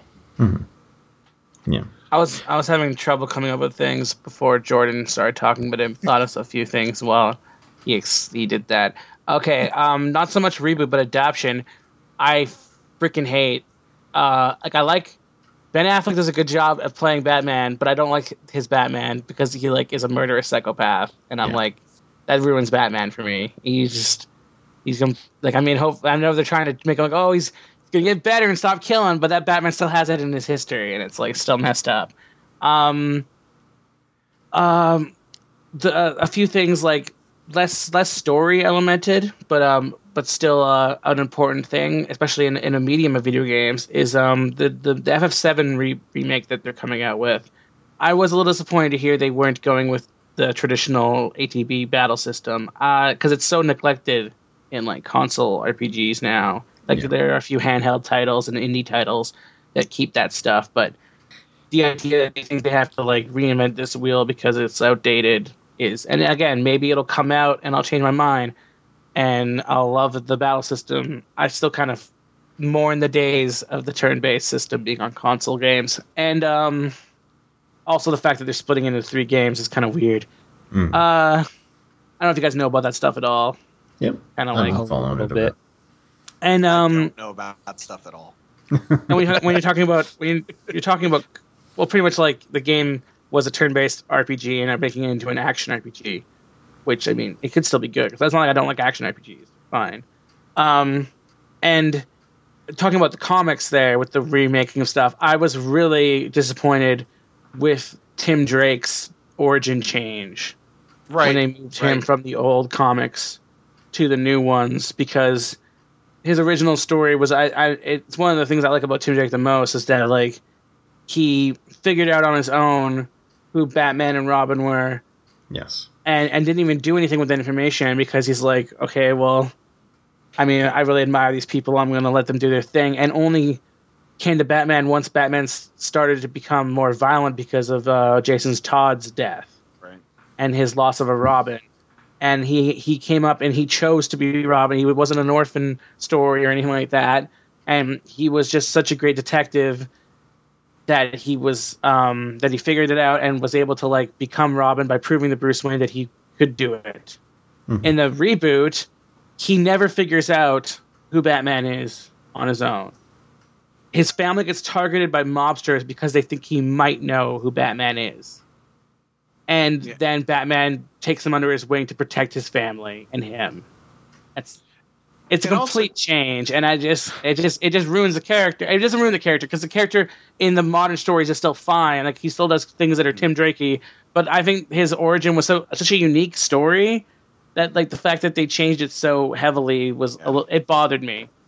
So I think I think uh, with the with the new Fifty Two, um, I generally actually am pretty fine with it, and I continuity stuff in comics like it's like I can kind of take it or leave it. Especially like now they're like, oh, we lost ten years and the thing, you know, because the return of Wally West and the stuff with the rebirth and rebirth has been great. Uh, but like I felt like New Fifty Two kind of sidelined some characters. It sidelined Tim Drake. Mhm. Um, it totally got rid of Wally West. It sort of um, maybe because of popularity of his books, but like Booster Gold kind of hasn't done a lot in the last few years. Um, so I that that I kind of didn't like, and and it and then also uh, oh and oh you know what you know what the thing with the comics that is the I really don't like I really don't like uh, the way that they made that they redid Nick Fury in uh, in Marvel so that he would be Samuel L. Jackson and and like The the way uh, they they did it in the main universe, yeah, they yeah kind of yeah exactly it. exactly yeah they, that they that he's his, that he's Nick Fury's stepson and then Nick Fury's actually a f- not Nick Fury and he's the he's old and he's the Watcher and he's just totally sidelined because Yeah. that was a really because because Nick Fury was a was a was a character with with a lot of history and a lot of interesting stories and they haven't been able to you don't have that history with the, with the new character and and it hasn't I mean, at least as much. I haven't read everything, but I've read quite a bit, and and at least in what I've read, there hasn't been anything that makes me feel like uh, there's there's that same camaraderie and that same that same mistrust, that same you know everything that everything about Nick Fury in the comics. Yeah. It, it wasn't worth it for just essentially what's an Right. aesthetic change. Mhm. 'Cause I mean, right, like, right. like like it, it- I, I agree with you the whole like getting rid of a character's history so thoroughly like again the tim drake thing but also in the the one more day thing with spider-man like it just oh he, he just wasn't married he just wasn't married all that time it just it's, it was But exact same here's the thing. stories but he's not married i mean like it just it, Yeah, you the- couldn't you couldn't just get him to get divorced you had to you rewrite their history Have you read? Have you read? And a, a lot of the a lot of the Spider-Man is married to Mary Jane stories. Like half of them, he's not married. Like for all of JMS's run, she was in Hollywood and he was in New York. Like I don't know. I mean, I I, I certainly understand the. I mean, One More Day was a brute force editorial decision, but uh, I think everything since then has been so good. That's a situation again, like with uh, with Star Wars and stuff. Uh, you know, from from uh, Brand New Day on, the stories have been just so consistently good. And then once Dan Slott took over, they got even you know they got even better. Um, they've been these. La- I think this last handful of story arcs have been a little have been a little bit weaker. I think. Um, I mean, yeah, fair enough. It's just, it's just like you said. It was ham. It was just done so poorly, and like Mhm. they didn't. They could. They could have just got him divorced. Like they could have. if just they got him that. divorced, but if they got him divorced, that would that would have taken the character in a dark direction, which they didn't want to go, and it would have and also would have aged the character. So I I can understand why you would why you would wouldn't want to do it, and it's a Oh. you know it's a force retcon, whatever, but you know it is Speaking what of it is. reboots and recharacterizations and something like that. And this is just my stupid opinion. I kind of miss the M2 universe where it was just basically like Marvel 10 years in the future and it's their kids or or the next generation. yeah, and there was a lot of stuff. Like, Spider Girl. I love yeah, Spider Girl. I love the Spider Girl like Mayday Parker. J two. I- Yeah, that's that's what it. Yeah, mm-hmm. Juggernaut 2. Yeah. I forgot about that. Well, but yeah, people the- should have bought more of their books. Mm-hmm. Yeah. I tried. I- I, tried. I, I feel like advancing Dark characters isn't always a bad thing. Like you said, it would have darkened and aged him, I guess. But like, I think the idea that he's a CEO of a big company has aged him equally. I mean, like, and I I, I thought it was kind of weird.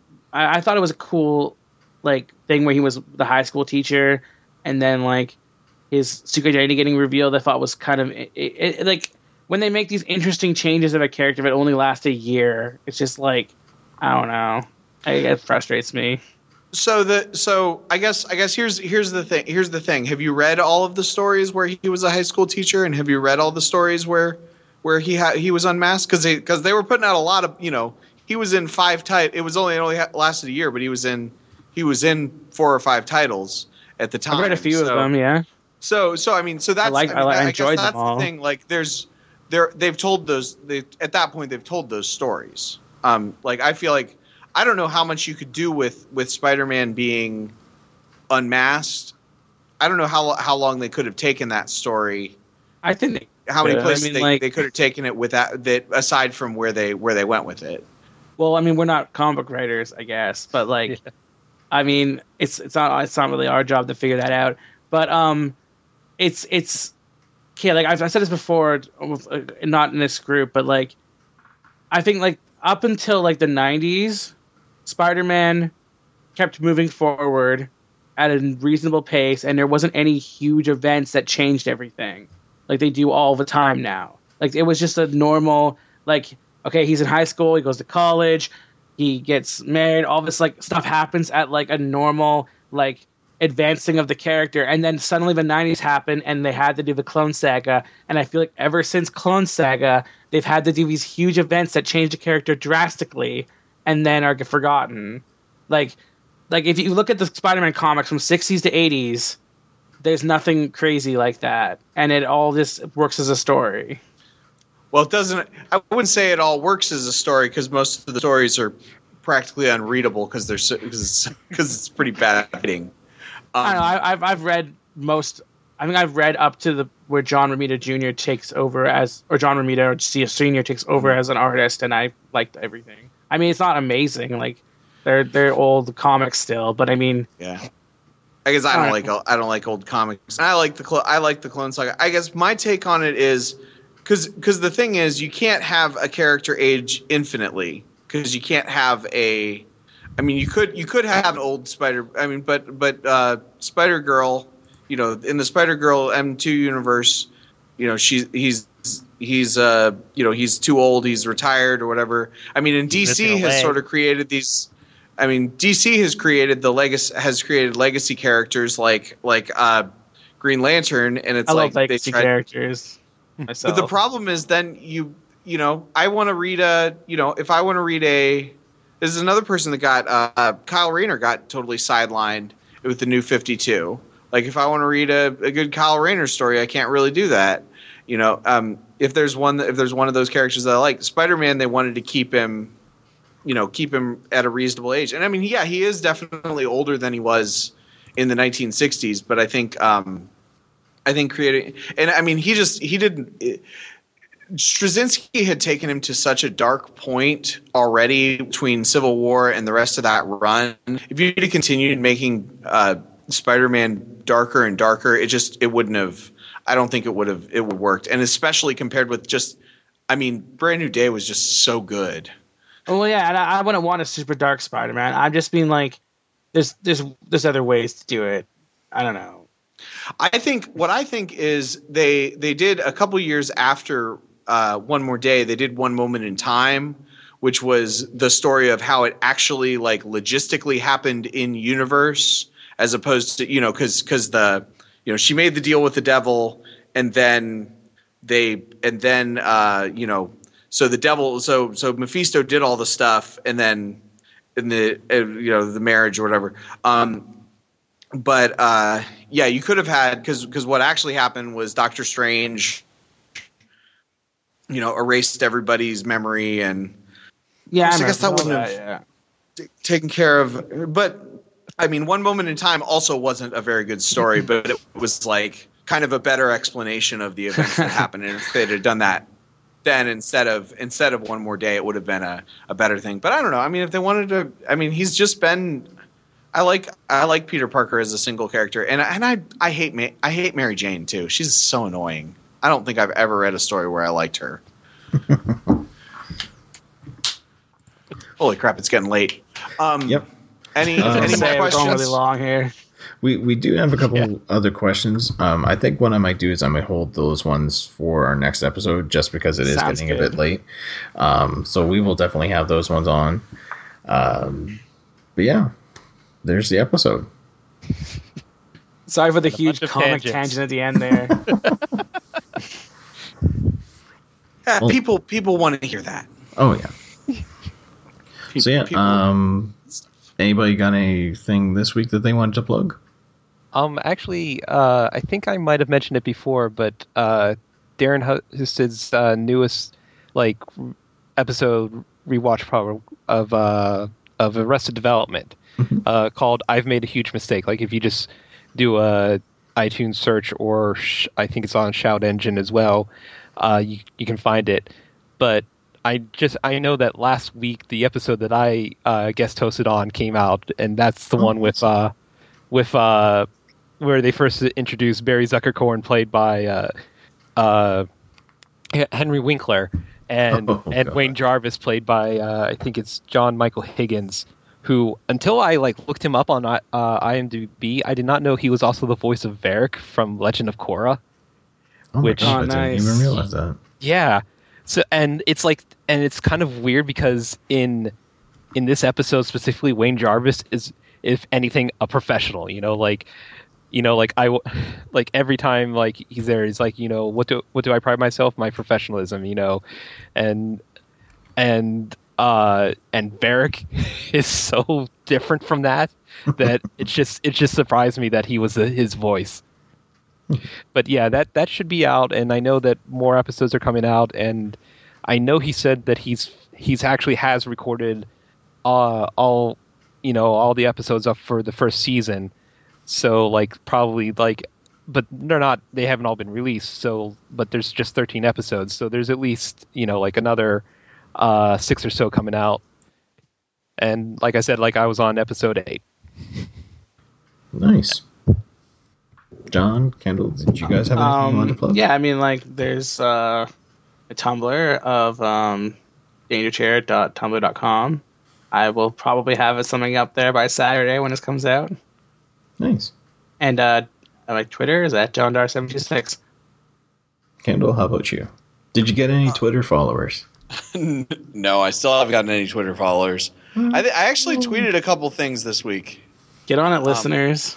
Yeah, yeah. uh, uh, the alternate ending to How I Met Your Mother. I retweeted it or something Yeah, I um, saw that on your Facebook, I think. because Dan Slott was tweeting about it, and I was like, I didn't know that thing that existed. That makes me either more either happy or mad. I'm not sure which because I'm at, I, the ending of How I Met Your Mother is is, a, is an affront to society.